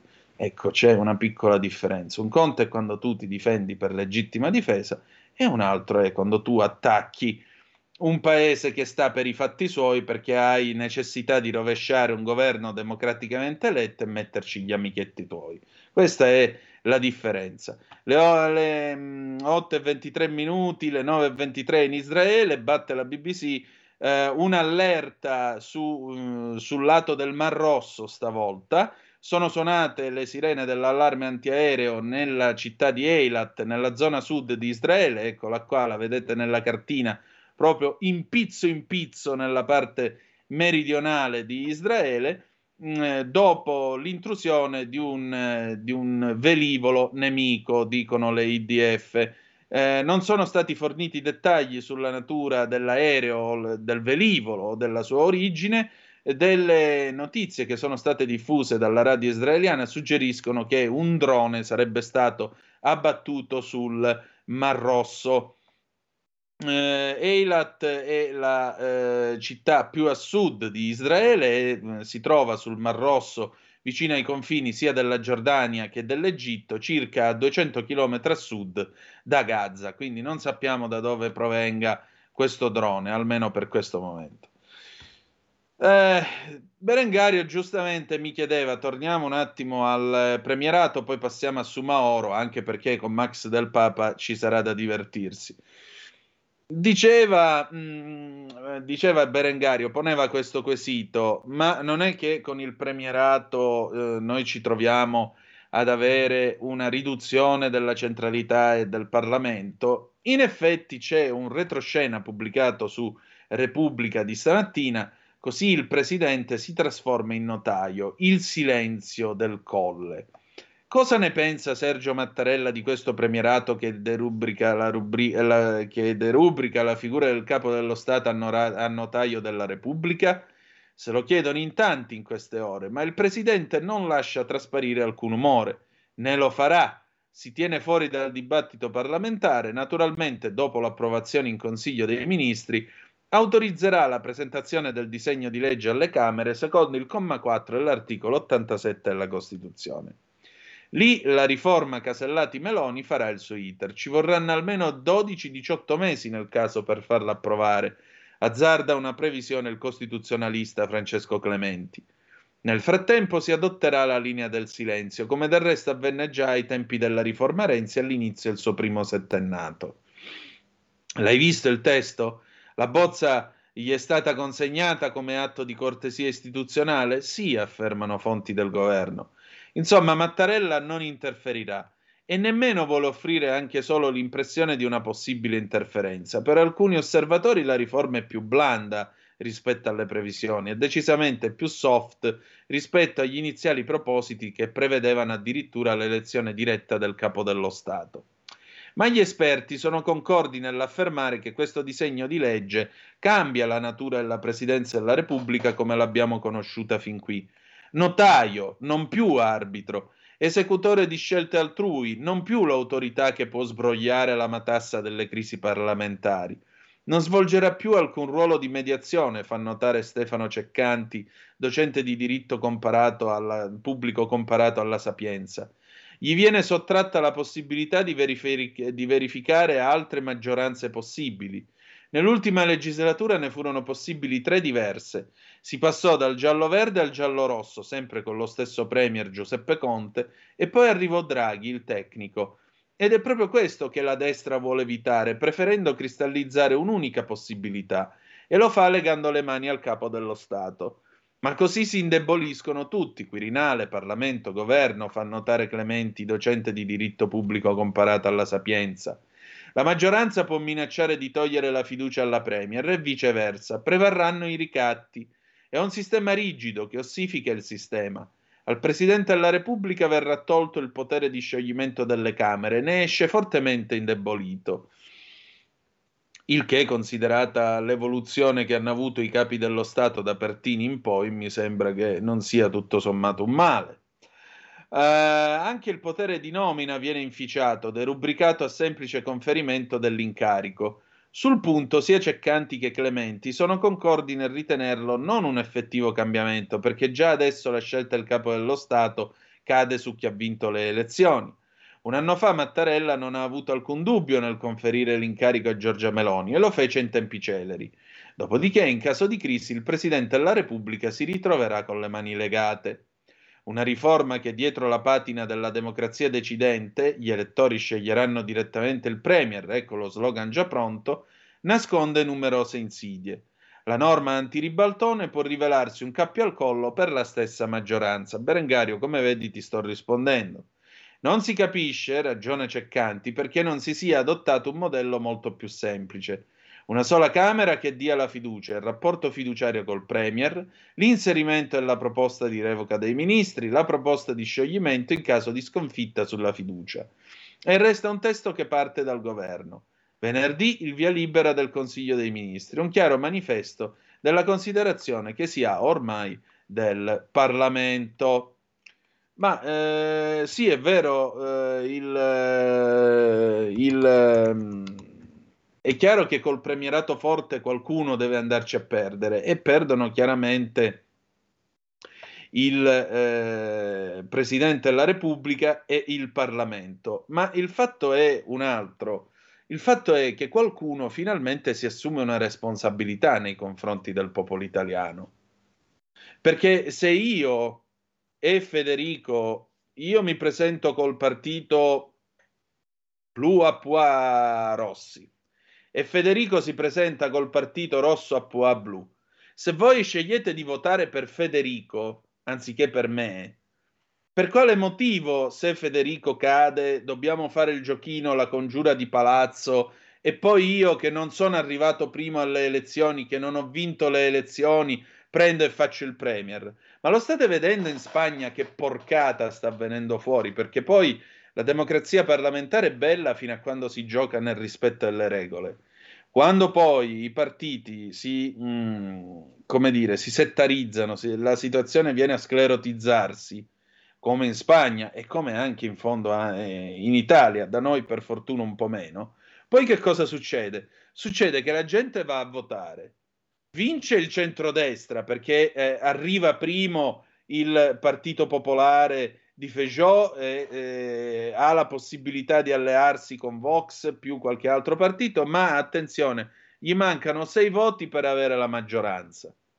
Dall'altro lato che succede? C'è un partito che perde, che sono i socialisti di Sanchez, i quali si alleano con i comunisti, con il diavolo, con Gargamella, con l'ispettore Gadget, con chiunque, pur di avere quei 6 voti in più, 7 voti, avere la maggioranza e fare il governo.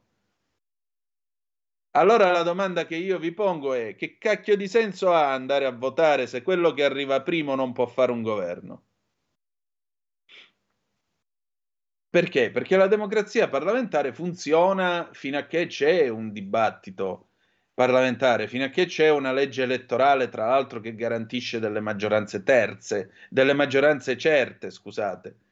Se questa manca e se la situazione diventa molto fratturata, come è in Spagna, che è l'esempio massimo, è ovvio che poi cominciano i giochini, comincia il mercato delle vacche, comincia per esempio Letta, che era stato messo lì da Napolitano e venne fatto fuori da una manovra di palazzo di Renzi.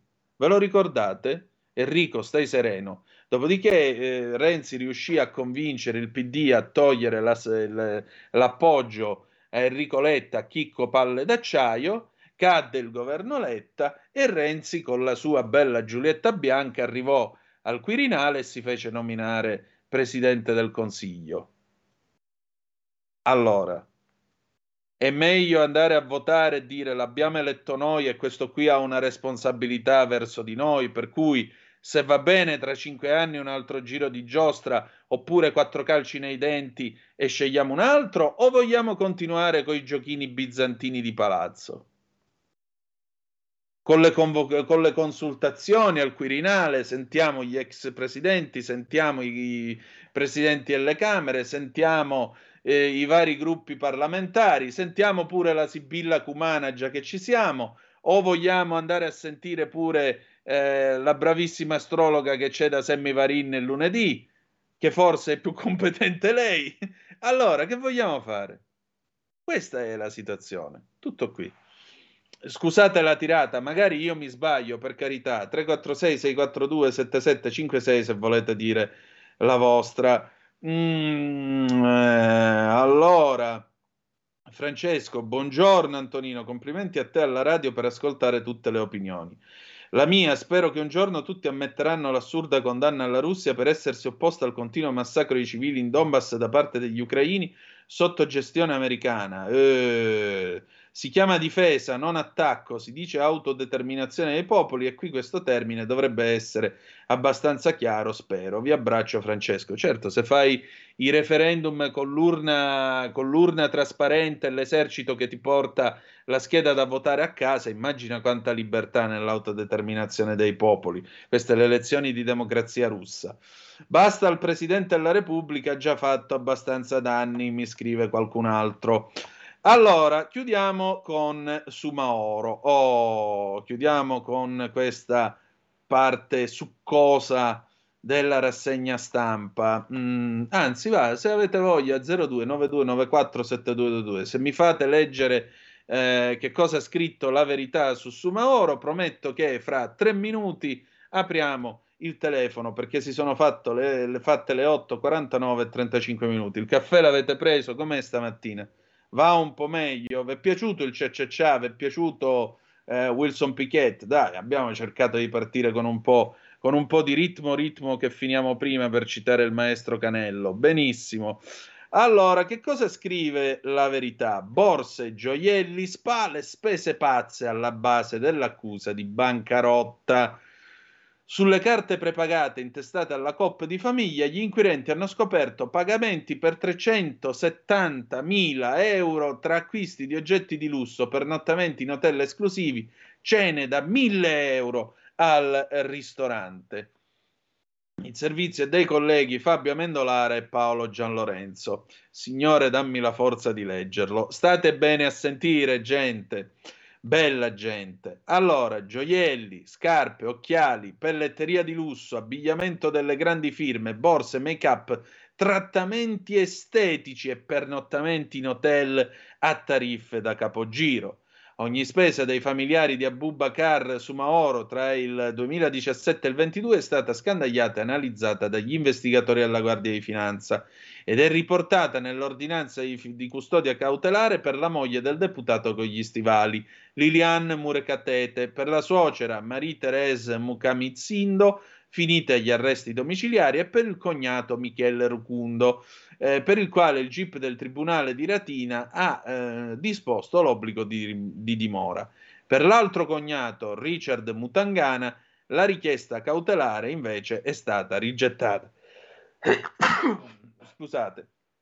Gli inquirenti hanno scoperto che le carte di credito e prepagate intestate alla coppia di famiglia, la Caribù, sarebbero state adoperate per finalità private: ristoranti, gioiellerie, centri estetici, abbigliamento, negozi di cosmetica. Il famoso diritto all'eleganza accampato da Abubakar per la moglie. Gli importi per lo shopping sono stati così quantificati dagli investigatori. Prendete nota. Ci siete? Avete la penna pronta? Dai che andiamo. 93.976,99 euro nel 2017. 208.394,92 euro nel 2018, 49.946,48 euro nel 2019, 13.803,40 euro nel 2020, che volete, c'era il lockdown, e 2.177,16 euro nel 2021, per un totale complessivo di, rullo di tamburi, 368.398,95 euro. Talvolta, riporta il GIP nella sua ordinanza di 152 pagine, le carte indicavano come utilizzatore una dipendente della Caribù, ma in realtà i reali beneficiari degli acquisti risultavano essere i principali indagati. Il vortice di spese creato dagli indagati impegna i 3/4 delle carte delle pagine dell'ordinanza. La carta di Murekatete, quindi la moglie di Soumahoro, in particolare sembra aver fatto dei giri stratosferici, ma non è detto che fosse lei l'unica utilizzatrice. Il 30 maggio 2018, per esempio, strisce a 320 euro da Top Capi, una pelletteria dei grandi marchi, Guess, Armani, Calvin Klein di Latina. Il 2 dicembre 2018 è da Salvatore Ferragamo a Roma. La spesa è di 1.990 euro.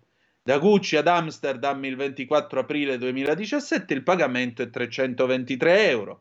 Il marchio d'abbigliamento Elena Mirò doveva essere un must per chi maneggiava la carta dei signori all'accoglienza pontina. Il 12 aprile 2019 il POS segna 475,60 euro, mentre il 28 giugno successivo altri 534,40 euro. Voi morti di fame con la sociale a 500 euro, voi poveri, eh? Shopping anche da Cannella. Sono 3 gli acquisti nel 2018 per 1.250, 423 e 932,80 euro, mentre il 20 maggio 2018 risulta una spesa da Tommy Hilfiger Roma per 169 euro e il 24 dicembre 2018 da Hugo Boss di Castel Romano per 110 euro. Non mancano i cosmetici. Da Chico, 3 acquisti tra il 2017 e il 2018, 128,17 euro, 31,20 euro e 35,80 euro, mentre da Sephora l'importo è di 138,77 euro.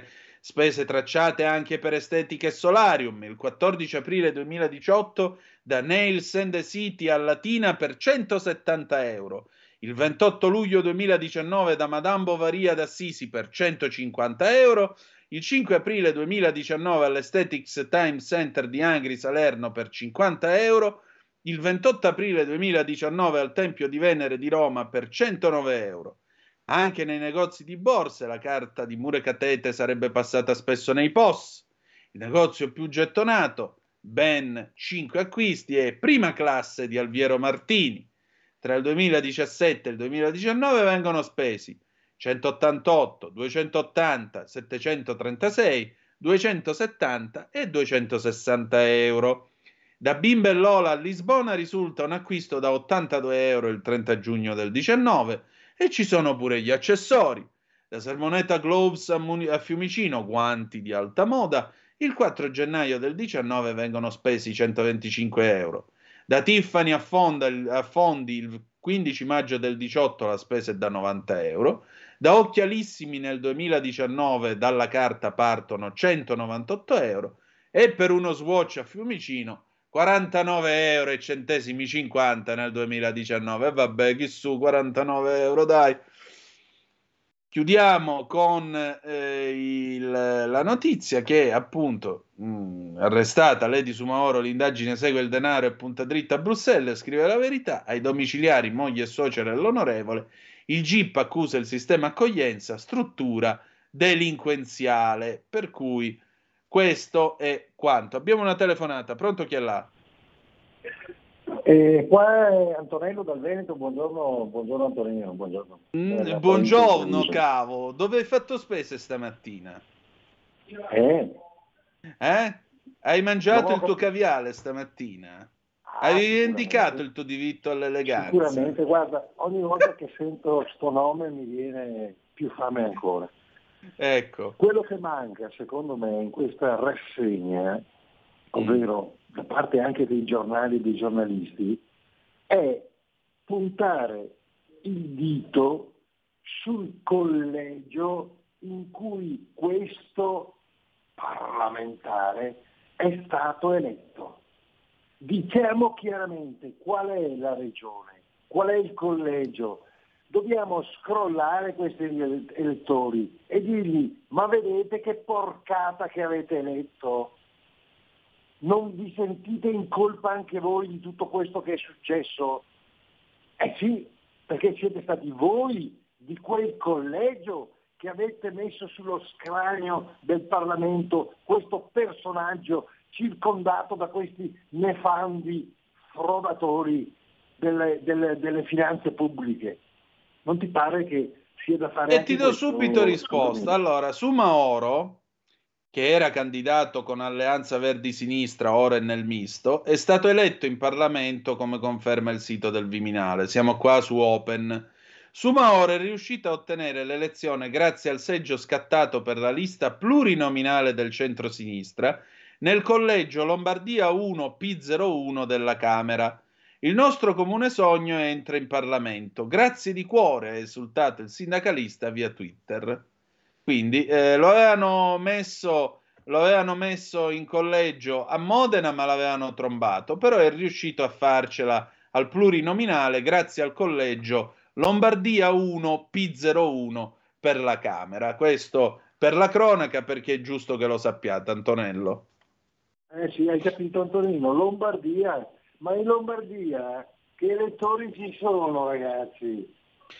Ma mo ti dico dov'è, cosa racchiude questo collegio. Andiamo a vedere chi è che l'ha votato. Camera dei Deputati del 2020, vediamo un po'. Allora, il collegio comprende, secondo Wikipedia, la zona definita dai 5 collegi uninominali: Lombardia 1, Rozzano, Lombardia 1-4 Rozzano, Lombardia 1-5 Legnano, Lombardia 1-7 Milano Loreto, Lombardia 1-8 Milano Bandenere, Lombardia 1-9 Milano Buenos Aires Venezia, quindi il territorio occidentale della città metropolitana di Milano, incluso il capoluogo. Abbasta. Perché lì in quelle zone c'è tutto questo casino, questo disordine, queste violenze, perché questi sono gli elettori, questi sono i cittadini che mandano a farsi rappresentare gente che non ha neanche un po' di esperienza di vita quotidiana e che si circonda di furbi e di personaggi del genere. Grazie. Grazie a te Antonello, un abbraccio. Altra telefonata, pronto, chi è là? Pronto, buongiorno. Buondì. Buongiorno. Io volevo dirle una cosa per quanto riguarda... Aspetti un attimo che spengo il gas, mi permette? Sì, faccia. Grazie. È bella la radio per questo, perché entriamo nelle case. Questa è l'Italia Viva, che meraviglia signora, anzi. Che stava preparando il caffè? No, che aveva messo su signora? Cosa aveva messo sul gas? Mi sente? Sì, che cosa aveva messo sul gas? Lo spezzatino. Ah, buono, oggi si mangia bene. Se poi mi dà l'indirizzo vengo da lei. Mi dica tutto. Volevo dirle una cosa. Io l'anno scorso avevo fatto domanda al comune di Villorba per c'era un bonus affitti. Ho chiesto un aiuto per l'affitto perché io pago un affitto di 500 euro e ho una pensione molto molto bassa. E mi hanno dato 3 mesi di affitto, io ho fatto i salti dalla gioia. Era da rinnovare adesso a settembre, a ottobre. Sì. E ho telefonato in comune e mi hanno detto che quest'anno la Meloni l'ha tolto. Io sono rimasta veramente molto molto demoralizzata e dispiaciuta. Non capisco il perché non si debba aiutare le persone che pagano un affitto abbastanza alto con insomma qualcosa all'anno, non dico ogni mese, all'anno. Infatti mi hanno dato 3 mesi, io ripeto ero rimasta molto soddisfatta e purtroppo quest'anno niente. E poi in base al discorso che ha fatto l'altro giorno per radio, dove ho detto che la Meloni, ed è vero, lei viaggia di qua e di là con vestiti di alta moda firmati. E un signore ha detto che è giusto che faccia così perché lei è una celebrità. Premetto una cosa che anche per ipotesi Maria Teresa di Calcutta era una celebrità, però andava in giro con vestiti umili. Non è detto che una debba avere per forza un vestito di marca, perché credo che anche vestiti non di marca siano belli e che li possa indossare tranquillamente. Grazie, mi scuso. Prego, guardi, io francamente vedo qua sul sito della Regione del Veneto che c'è il fondo di sostegno per gli affitti, quindi forse è meglio che lei senta un commercialista. Per quanto riguarda i vestiti della Meloni, la Meloni non è Madre Teresa di Calcutta e non si occupa della povertà per le strade di Nuova Delhi. San Josemaria Escrivá de Balaguer tra l'altro diceva che povero non vuol dire pezzente, per cui non è che siccome uno si veste con un abito di lusso allora sta facendo sfregi agli altri. Il punto è molto semplicemente che lei va all'estero e rappresenta gli italiani. Se si veste con un abito di lusso di Armani, in quel momento non sta dando uno schiaffo alla miseria, sta propagandando l'Italian style nel mondo, che significa acquistare vestiti di Armani e significa dare lavoro a quelli che quei vestiti confezionano. Quindi attenzione con certe polemiche, perché poi quelle che per qualcuno sono spese voluttuarie, per altri significa campare una famiglia. Le 9.03, pausa e poi Max del Papa. Nella notte più tenebrosa, misteriosa, spettrale, magica dell'anno, la notte di Halloween, Movie Time, la magia del cinema vi aspetta con una speciale puntata dedicata ai film da paura. Siete da dolcetto o da scherzetto? Non abbiate paura della notte più spaventosa dell'anno.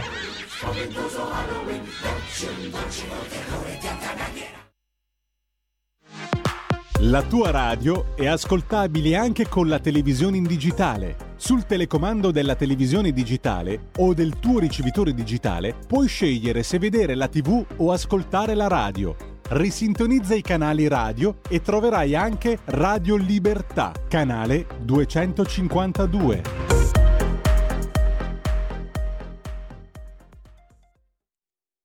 E la linea torna ad Antonino D'Anna.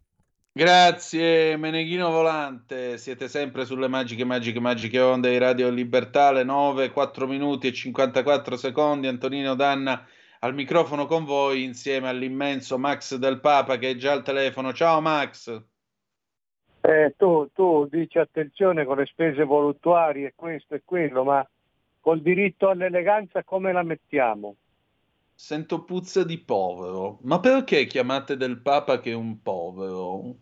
Ma ora cosa vuoi tu che vesti con quello straccetto? Non ho capito io. Io sono un povero infatti. È vero, ma... lo rivendico. Adesso comunque metterò in piedi una COP per i migranti, vediamo come va. È una buona idea. Dovremmo trovare un bel nome per questa COP. Come la potremmo chiamare? Gli accoglioni. Sì, anche quello, oppure no, rimane sempre la cosa più bella è quella stop racism. Basta razzismo indossato sulle magliette quando facevano i comizi. La mamma e la figlia, stop racism. E il razzismo lo praticavano loro però. E a voglia. Ma poi queste strisciatine di carta, hai visto che goduria? Hai visto tutti questi bei vestiti, tutte robe. L'unica spesa miserabile, 49,50 €, uno swatch a Fiumicino. Ma non si vergognano. Roba da poveri, sembra a me. Sì, roba da morti di fame, come me, come te, come questi quattro... poveracci che ci ascoltano, che non si possono comprare la borsa di Alviero Martini. Ma non vi fate schifo. Gli estetisti, cioè io vedevo questa cosa qua, il giro dello shopping, pareva un centro commerciale d'alto bordo, sembrava, sai la canzone di Rino Gaetano, Cartier, Cardin, Gucci, non vereghe più. Tiffany, molto da Tiffany, colazione, pranzo e cena, queste facevano da Tiffany. Non e per a me pure ammazza caffè già che c'eravamo. Sì, beh, lì c'era tutto, gli chef stellati, tutto quanto. È il peso della solidarietà che vogliamo farci. Adesso ne apro una anch'io, se mi va bene. E... Sì, io voglio fare il vicepresidente. Va bene, dai, tutti dentro. Certo. Sì. Avremmo bisogno, perché poi bisogna ricordarle tutte queste cose, avremmo bisogno poi di qualche copertina da Milano, Zoro, Famiglia Cristiana, andare da Fazio, perché come diceva Zoro, a costruzione di un leader ammazza quanto fa Sudà. Faceva Sudà. Io mi chiedo quante istituzioni hanno rubato, perché adesso queste due, queste sono Levanna e Stefania Marchi colorate, queste sono, no?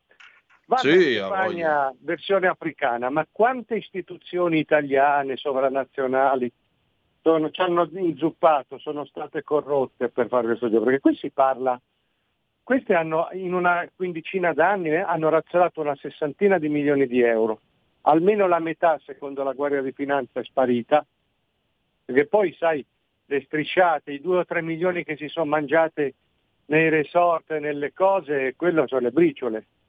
Ma gli altri dove stanno? Gli altri stanno, aiutiamoli a casa loro. Ruanda. Aiutiamoli a casa loro. Si sono aiutati a casa loro. Si sono aiutati perché hanno reinvestito in Ruanda, hanno investito in complessi immobiliari, pare, in resort, ma anche poi in mezza Europa, in Belgio. Queste stavano tutto il tempo a girare perché facevano le relazioni pubbliche, si incontravano con i Mamma Santissima dell'Unione Europea, gli pareva che mancavano, erano finanziate dalla fondazione Bill e Melinda Gates, no? Quelli che adesso ci vogliono avvelenare con le carni sintetiche, prima ci hanno propinato i vaccini, cioè il giro era molto più grosso. Indubbiamente, ed è sempre tra ali di folla applaudente, insomma. Sì, la Boldrini, insomma, è il bene che si giustifica di per sé. Ora, questo compagno a bu, quello degli stivali che piagnucolava, voi volete il negro da cortile? No, da cortile no, ma neanche da boutique, neanche da resort, però. Insomma, ci sono delle proporzioni. Questi qua, una vita... Sai cos'è il problema però? La cosa, perché qui sembra un film di Monicelli con Alberto Sordi, no? Quelle cose ciniche. Sì. Il problema è che queste avevano due facce, cioè la faccia di quelle bella pitturata, massaggiata, idratata, che andavano in giro per l'Europa a farsi profumare il culo, però poi quando tornavano indietro uscivano, secondo la magistratura, non nostro, uscivano le facce delle megere, quelle che torturavano. Perché la procura, la Guardia di Finanza, i vigili del fuoco, vari sopralluoghi hanno tutti detto che le condizioni in cui erano tenuti questi disperati erano al di sotto di ogni dignità umana. Guarda, l'anno scorso io ho intervistato il vice sindaco di un paese vicino Fondi, dove la Caribù, appunto la cooperativa dei Soumahoro, si era occupata di fare accoglienza. E diciamo che il suo ricordo non era certo dei migliori, perché poi loro hanno disdetto il contratto con la Caribù proprio perché questi ragazzi vennero ospitati in questo appartamento, gli davano un po' di cibo ogni giorno, per il resto bighellonavano, perché le attività per dare loro un lavoro non se ne è mai saputo niente. Sì, è questo che rende il tutto così odioso, perché sennò si poteva fare dell'ironia più o meno carogna, e invece dall'altra parte c'erano soggetti che erano usciti o da un inferno o da un purgatorio in Africa per entrare in un inferno più profondo qua. Cioè andrebbe sempre ricordato questo. Questi erano, così come vengono fuori da un anno e mezzo di indagini, erano dei mostri per come li tenevano. Questo è. E fanno ancora i cori. Questo che ha detto basta razzismo, lasciate stare mio figlio, ha detto quello con gli stivali. E gli ha detto, ma come, avevi anche un figlio? Nessuno ha mai parlato del figlio, perché nessuno lo sapeva. Spero solo che non sia stato fabbricato in quest'ultimo anno tanto per usarlo come scudo umano. Ma perché ce l'avete tutti con me? Perché? Sì, da questa gente veramente uno si aspetta di tutto e di più, quindi spero solamente che quello. Abbiamo appreso che questi avevano anche un figlio, vabbè, povera anima. Infatti. Che vuoi Max, dire? C'è Sergio da Milano che ti saluta e scrive: buongiorno Max, sto leggendo Vale tutto, grande, lo consiglio alle tante menti confuse. Mentre invece Walter ci scrive: sto cercando di prendere un minorenne, 2.700 euro al mese, pensandoci ne prendo 5 o 6, li metto in un appartamento e poi faccio shopping. Allora Walter, tu sei un povero, i poveri quando diventano ricchi devono anche avere un po' di stile, perché se no noi altri ci perdiamo lo spettacolo. A me va bene quello, il tuo piano, però ti suggerirei alcune cose. Primo, lo champagne, quando è ora di champagne mi dispiace, ma meno di Veuve Clicquot, Ponsardenne, niente. O in alternativa Moët Chandon, tanto per chiarirci. Orologio o Rolex o Longines. Il Rolex sì è più plebeo, più diciamo diffuso, il Longines fa più stile. E mi raccomando, loro piana, certo. Valentino, Armani sì, vabbè, non inflazionare. Se poi vuoi essere un po' sbarazzino, Versace, perché ricorda, con la moglie Armani e con l'amante Versace. Prego Max. Non ho niente da aggiungere, mi sembra una sintesi perfetta. Sai, anche questo, lo stile ha le sue esigenze, come diceva Lino Banfi, quando uno diventa ricco improvvisamente diventa bello, diventa simpatico, diventa bello, bellissimo. Quindi questo è lo scatto, ogni cosa è lecita. E io ringrazio questi lettori, ringrazio quello che ha segnalato Vale Tutto. Mi permetto Sergio, anche di ricordare il seguito, che è Eurostyle. Vale Tutto era cosa ci hanno fatto, Eurostyle è cosa ci sta facendo l'Unione Europea. Approfitto vergognosamente di questo spazio che mi offri, perché io non posso dire che ho fatto 2 libri. E mo cioè, perché non si può dire che tu hai fatto 2 libri? Scusa. Non lo so, appena io dico che ho fatto questi 2 libri, Facebook me li cancella e mi avvisa che io starei cercando di fare di avere dei click, dei like, starei cercando di avere dei follower. Non è vero, ma per cosa sono stati fatti i social? Questo vale solo per me, Tu non puoi farti pubblicità, e la logica dei social è quella lì però. Senza quello i social stessi perdono ragione. E non posso farlo, quindi devo approfittare di ogni occasione. Perché non posso farlo? Perché ci sono dietro i soliti che ti tengono d'occhio e che cercano di farti rappresaglia in tutti i modi. Sono i debunker, no? Questi giornalisti falliti, Antonino, questi, sì. Questi della Covata di Mentana, eccetera, che adesso ho visto che sta succedendo un puttanaio su Twitter, perché questa gente che si è addirittura presa il lusso di sputtanare della gente pubblicando i nomi, gli estremi, dove abita, foto di case, quindi sta succedendo, no? Rimane abbastanza curioso di come questi qua possano aver fatto tutto questo da impuniti. Beh, sai, alle volte tanti di questi debunker non sono nemmeno giornalisti, perché se io faccio una puttanata, l'ordine arriva e me la fa pagare cara amara, anche perché io non ho la tessera, insomma non sono dal lato giusto, mettiamola così. Sì. Mentre altri si beccano eventualmente una ramanzina, gli dicono cattivello, cattivello e passa così.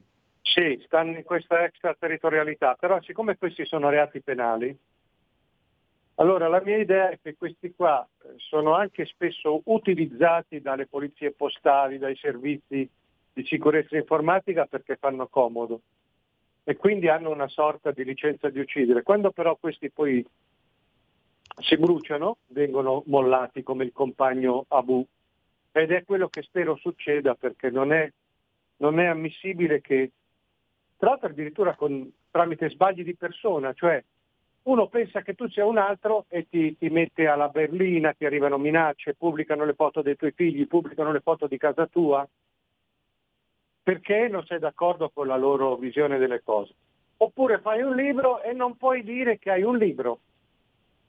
No, cancellalo. Io appena dico su Facebook ho fatto questi due libri, immediatamente viene tolto il post, il contenuto. Dimmi se è possibile, io poi me li pubblico da solo i libri, quindi non ho altre possibilità. Siamo a questo livello. Ma tu mi ricordi un certo generale, però quello lì pubblica. Sì, ecco, sì, però quello evidentemente è contro i poteri forti, però c'aveva la sovrastruttura dietro, quindi nessuno lo tocca. Dovresti andare in onda scalzo, questo è il punto. Sì, noi abbiamo questi generali qua. Noi non dovresti fare anche tu un bel servizio giù a Porto Recanati, no? Dove fai la foto col piede tutto bagnato. Col piede, sì, gocciolante di... E magari mi ci metto anche una cavigliera, che dici? Sì, però d'oro. Sì. Perché la cavigliera di metallo, quello lo fanno i poveri. È pacchiano, no, così becco anche un pubblico più trasversale, più fluido.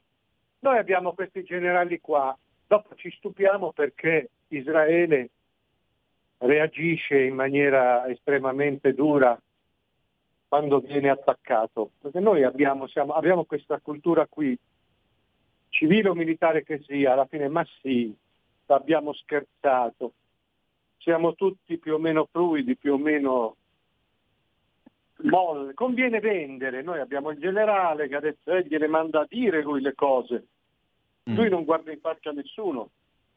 Tanto non guarda in faccia a nessuno, che sta bello infilato nel sistema che dice di voler combattere, e va su un giornale scandalistico a salutare col piedino. Vabbè, queste sono le cose all'italiana. Max, prima di passare a Israele c'è una telefonata per te. La prendiamo, sì, se sei d'accordo. Pronto? Ciao ragazzo, Inando da Pioltello. Ciao. Ma ancora vi sorprendete di quello che fanno le cooperative. No, ancora ve ne sorprendete, no? Ma guarda, io abito a Pioltello dal 1987, no? Vi faccio un caso così. Il signor Pinco Pallino, che abita in affitto, in un appartamento, in una palazzina costruita nel 1955, aderisce a una cooperativa rossa e sta costruendo una casa più moderna, più grande, a lui serve per la famiglia, c'ha i figli, si è ingrandito, no? Ha bisogno di un appartamento più grande.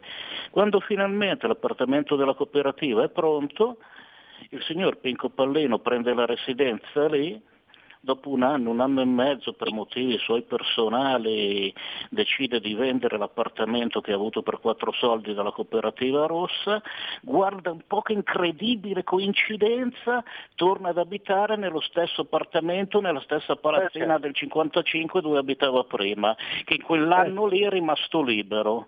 Ma pensa un po' che incredibile coincidenza, ragazzi, ma qual è, cioè, qui bisogna fare un calcolo sulla teoria delle probabilità, capito?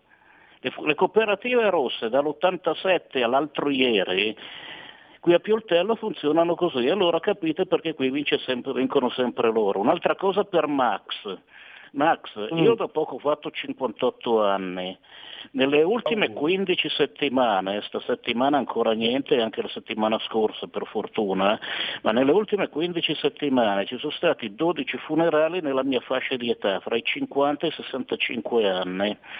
Anche qui ci vorrebbe la teoria delle probabilità, ci vorrebbero le tabelle attuariali di qualche assicurazione, perché in un paese con 36.000 abitanti, 13 funerali in 3 mesi, nella stessa fascia d'età, ma non quadra tanto. Mi fermo qui, ciao. Max, prima... È andato ancora bene, amico Nando. Io abito a 100 passi dalla Chiesa Grande di Porto San Giorgio, quindi lì si celebrano i funerali. Vedi caso, fino a 2 anni fa capitava un funerale alla settimana, 2 alla settimana quando era una settimana sfortunata. Da 2 anni, sottolineo da 2 anni, qui le campane battono il morto 2 volte al giorno. 2 volte al giorno. Naturalmente non sono casi, quasi mai casi di centenari.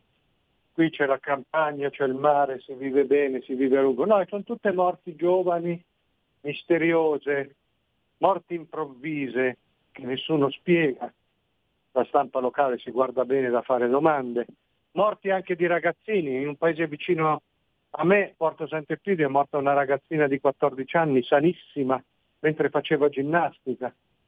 Ti rispondo così. Poi sulle cooperative, qui andremmo, qui ci vorrebbe non ci vorrebbe una puntata mattutina, ci vorrebbe una non stop di 10 giorni. Max, ti leggo 3 zappe che credo riassumono questa prima parte del nostro colloquio di stamattina. La prima, Gianluca scrive: noi che siamo veramente poveri ci umiliamo quotidianamente sentendo su YouTube la mitica frase del Marchese del Grillo: io so io e voi non siete un cazzo. E proseguiamo la giornata nel fango di un Seveso esondato e di un mezzo di trasporto puzzolente e vandalizzato. Un caro saluto. Gianluca, un caro saluto anche a te. Poi ancora, Max, perché non si fa invitare dall'amico Porro in TV per raccontare la sua vicenda? Oppure in TV certi argomenti non si possono ancora toccare, eventi avversi da vaccino Covid? In bocca al lupo, Max. Infine, il nostro Bauer scrive: ma i Tosa, i Tommasi, i Fazio, tutti gli idolatri che avevano fatto di Soumahoro un simbolo, che dicono ora? Tutti dispensatori di morale un tanto al chilo? Fratoianni, Bonelli... Un saluto a Del Papa. E poi chiudo con questa osservazione che mi viene fatta da un'ascoltatrice sulla pagina Facebook. Vorrei il tuo parere, caro Max, perché mi scrive questa ascoltatrice, tacciandomi evidentemente di atlantismo, che ai suoi occhi sarà un peccato. Queste sono tutte opinioni sue sulla Russia, se le tenga. Lasci i commenti agli ascoltatori, mi pare che glieli stiamo lasciando. Cosa vuole indirizzare il suo pensiero a tutti quelli che ascoltano la radio? Beh, non ci riesce. All'Italia Putin non ha fatto un bel niente e ciò mi basta. Il fatto poi che Putin sia quel galantuomo che con la sua Wagner alimenta il casino in Africa, che genera tutta l'immigrazione illegale che sbarca poi a Lampedusa, questo non è stato fatto niente all'Italia. Ma magari mi sbaglio io, Max, e dico un cumulo di cazzate. Tu che ne pensi? No, ma questa che vuole? Non lo so, dice che Putin è buono e santo, perché io semplicemente ho detto che siccome mi era stato chiesto per quale motivo... No, quello l'ho capito. Per quale motivo Netanyahu non è un criminale di guerra, non c'è il mandato internazionale come invece c'è contro Putin. Sì, questa praticamente vuole applicare potere al popolo anche alle radio, cioè il conduttore non deve essere solo un vigile urbano, devono dire solamente gli ascoltatori, se non sbaglio, ha detto così. Sì, il concetto è quello, io non posso indirizzare il pensiero, a parte che io non sono Giuca Scasella e non ho questi poteri, però... Sì, ovviamente solo gli ascoltatori che la pensano come lei possono esprimersi, no? Se no sì, che certo. Comunismo è. Quindi certo. Non ho capito che vuole questa, se la pagano o meno. Sul fatto che Putin non gli ha fatto niente di male, sono contento per lei, allora si potrebbe anche dire di Netanyahu, direttamente non ha fatto niente di male a noi. Ovvio che non puoi rispondere a delle cose così di livello così basso, insomma, non è che siamo più al ginnasio e neanche alla scuola media, cioè le cose sono un pochino... io diffido di quelli, la complessità che spesso è un cortina fumogena, però qui siamo veramente alla bovinità. Io guarda, rispondo solo questo, perché poi ci installano l'occupazione. L'occupazione non è quella di Israele a Gaza, al contrario. Lì è la storia, lì sono i dati di fatto storici. Non se ne esce fuori. E cosa da dire questa gente? Anche io quando parlo di queste cose mi dicono non ti leggerò più, non ti seguirò più, sionista di merda, parlano. Ma questa è gente che non è per la pace. Questa è per la pace unilaterale, cioè Hamas deve fare quello che vuole e gli altri non debbono reagire. Poi le conseguenze non sono computate. Questi non sono per la Palestina, sono per Hamas, eccetera, eccetera. Quindi c'è una malafede che è incrociata con la stupidità. Non si può. Io vorrei solo chiedere due cose. Una è, cosa dice una così di quella povera ragazzina di 22 anni che è stata decapitata mentre la torturavano? Solo per essere andata a ballare e solo perché questi tipi di Hamas pensavano che fosse doveroso, giusto così. Cioè lì non è una questione legata ai territori, alle occupazioni, ai due stati. Lì è una situazione, diciamo così, che giustifica in se stessa. No, lì Putin ha accolto la delegazione di Hamas con tutti gli onori, tra parentesi. Certamente, ma certo che Putin, come minimo, amico dei tagliagole e degli assassini. Sono loro, sono quelli di Hamas che sostengono di riferirsi a Putin come a un alleato di ferro. Quindi che cosa ha da dire questa qui? Se fosse successo a lei o a sua figlia o a sua sorella, cosa ha da dire? Qui lasciamo perdere le politiche e le complessità. Hanno preso una ragazzina, come tanti altri, l'hanno scannata e decapitata per il gusto di farlo, perché era giusto così nella loro ottica. Cosa da dire? L'altra cosa è questa, non è vero che il Putin della situazione, ma teoricamente possiamo metterci chiunque, possiamo anche metterci Netanyahu, però non è vero che il Putin della situazione a me non ha fatto niente. Non è vero che Hamas a me non ha fatto niente, perché tutto è collegato. Pensiamo solo a quello che sta succedendo a Milano in questo periodo. Quando c'è una chiamata alla guerra totale, alla jihad totale, globale, come quella lanciata da Gaza il 7 ottobre, tutti quelli che si riconoscono in questa chiamata si galvanizzano, si mobilitano, diventano più aggressivi. Ed è quello che sta succedendo anche a Milano, che pullula di questi soggetti.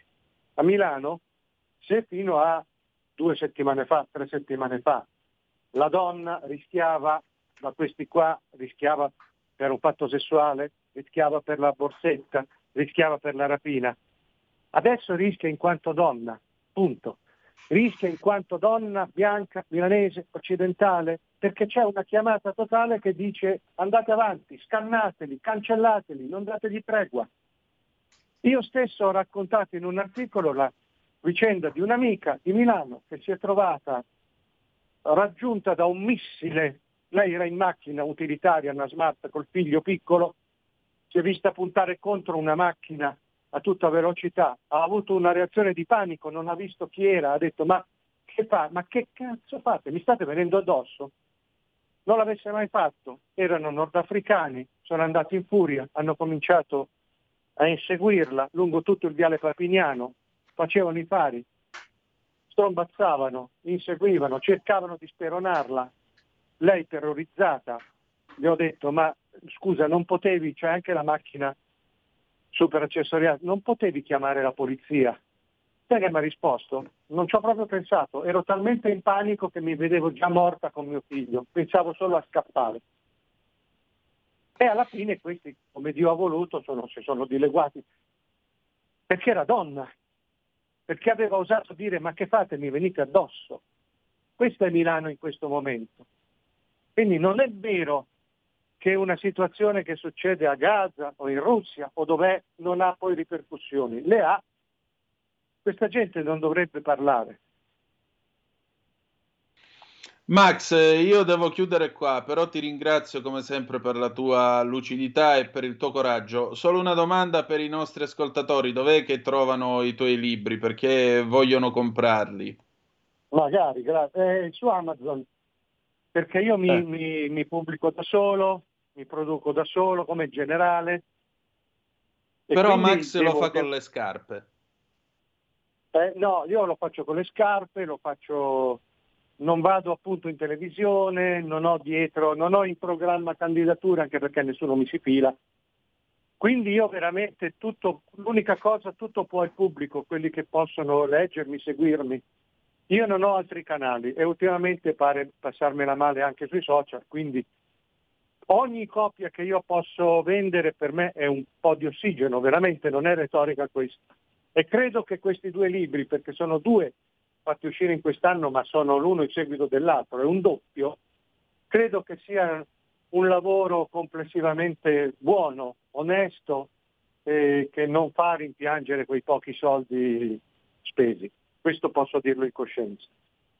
E allora, grazie Max, un abbraccio grande, con tutta la stima e tutto l'affetto possibile. Grazie a tutti voi, un saluto a tutti. Noi pausa e torniamo con Scuola di Magia, tra poco.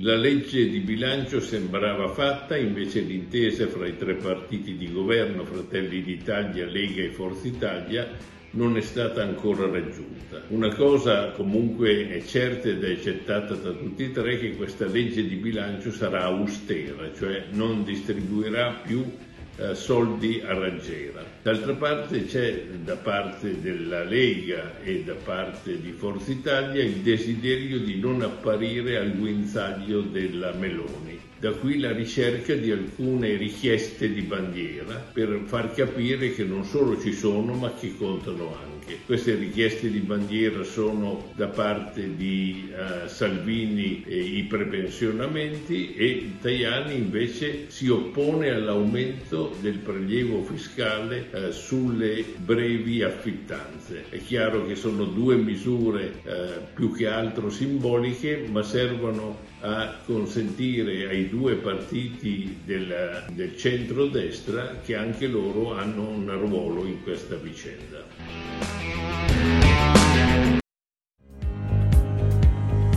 Avete ascoltato la rassegna stampa.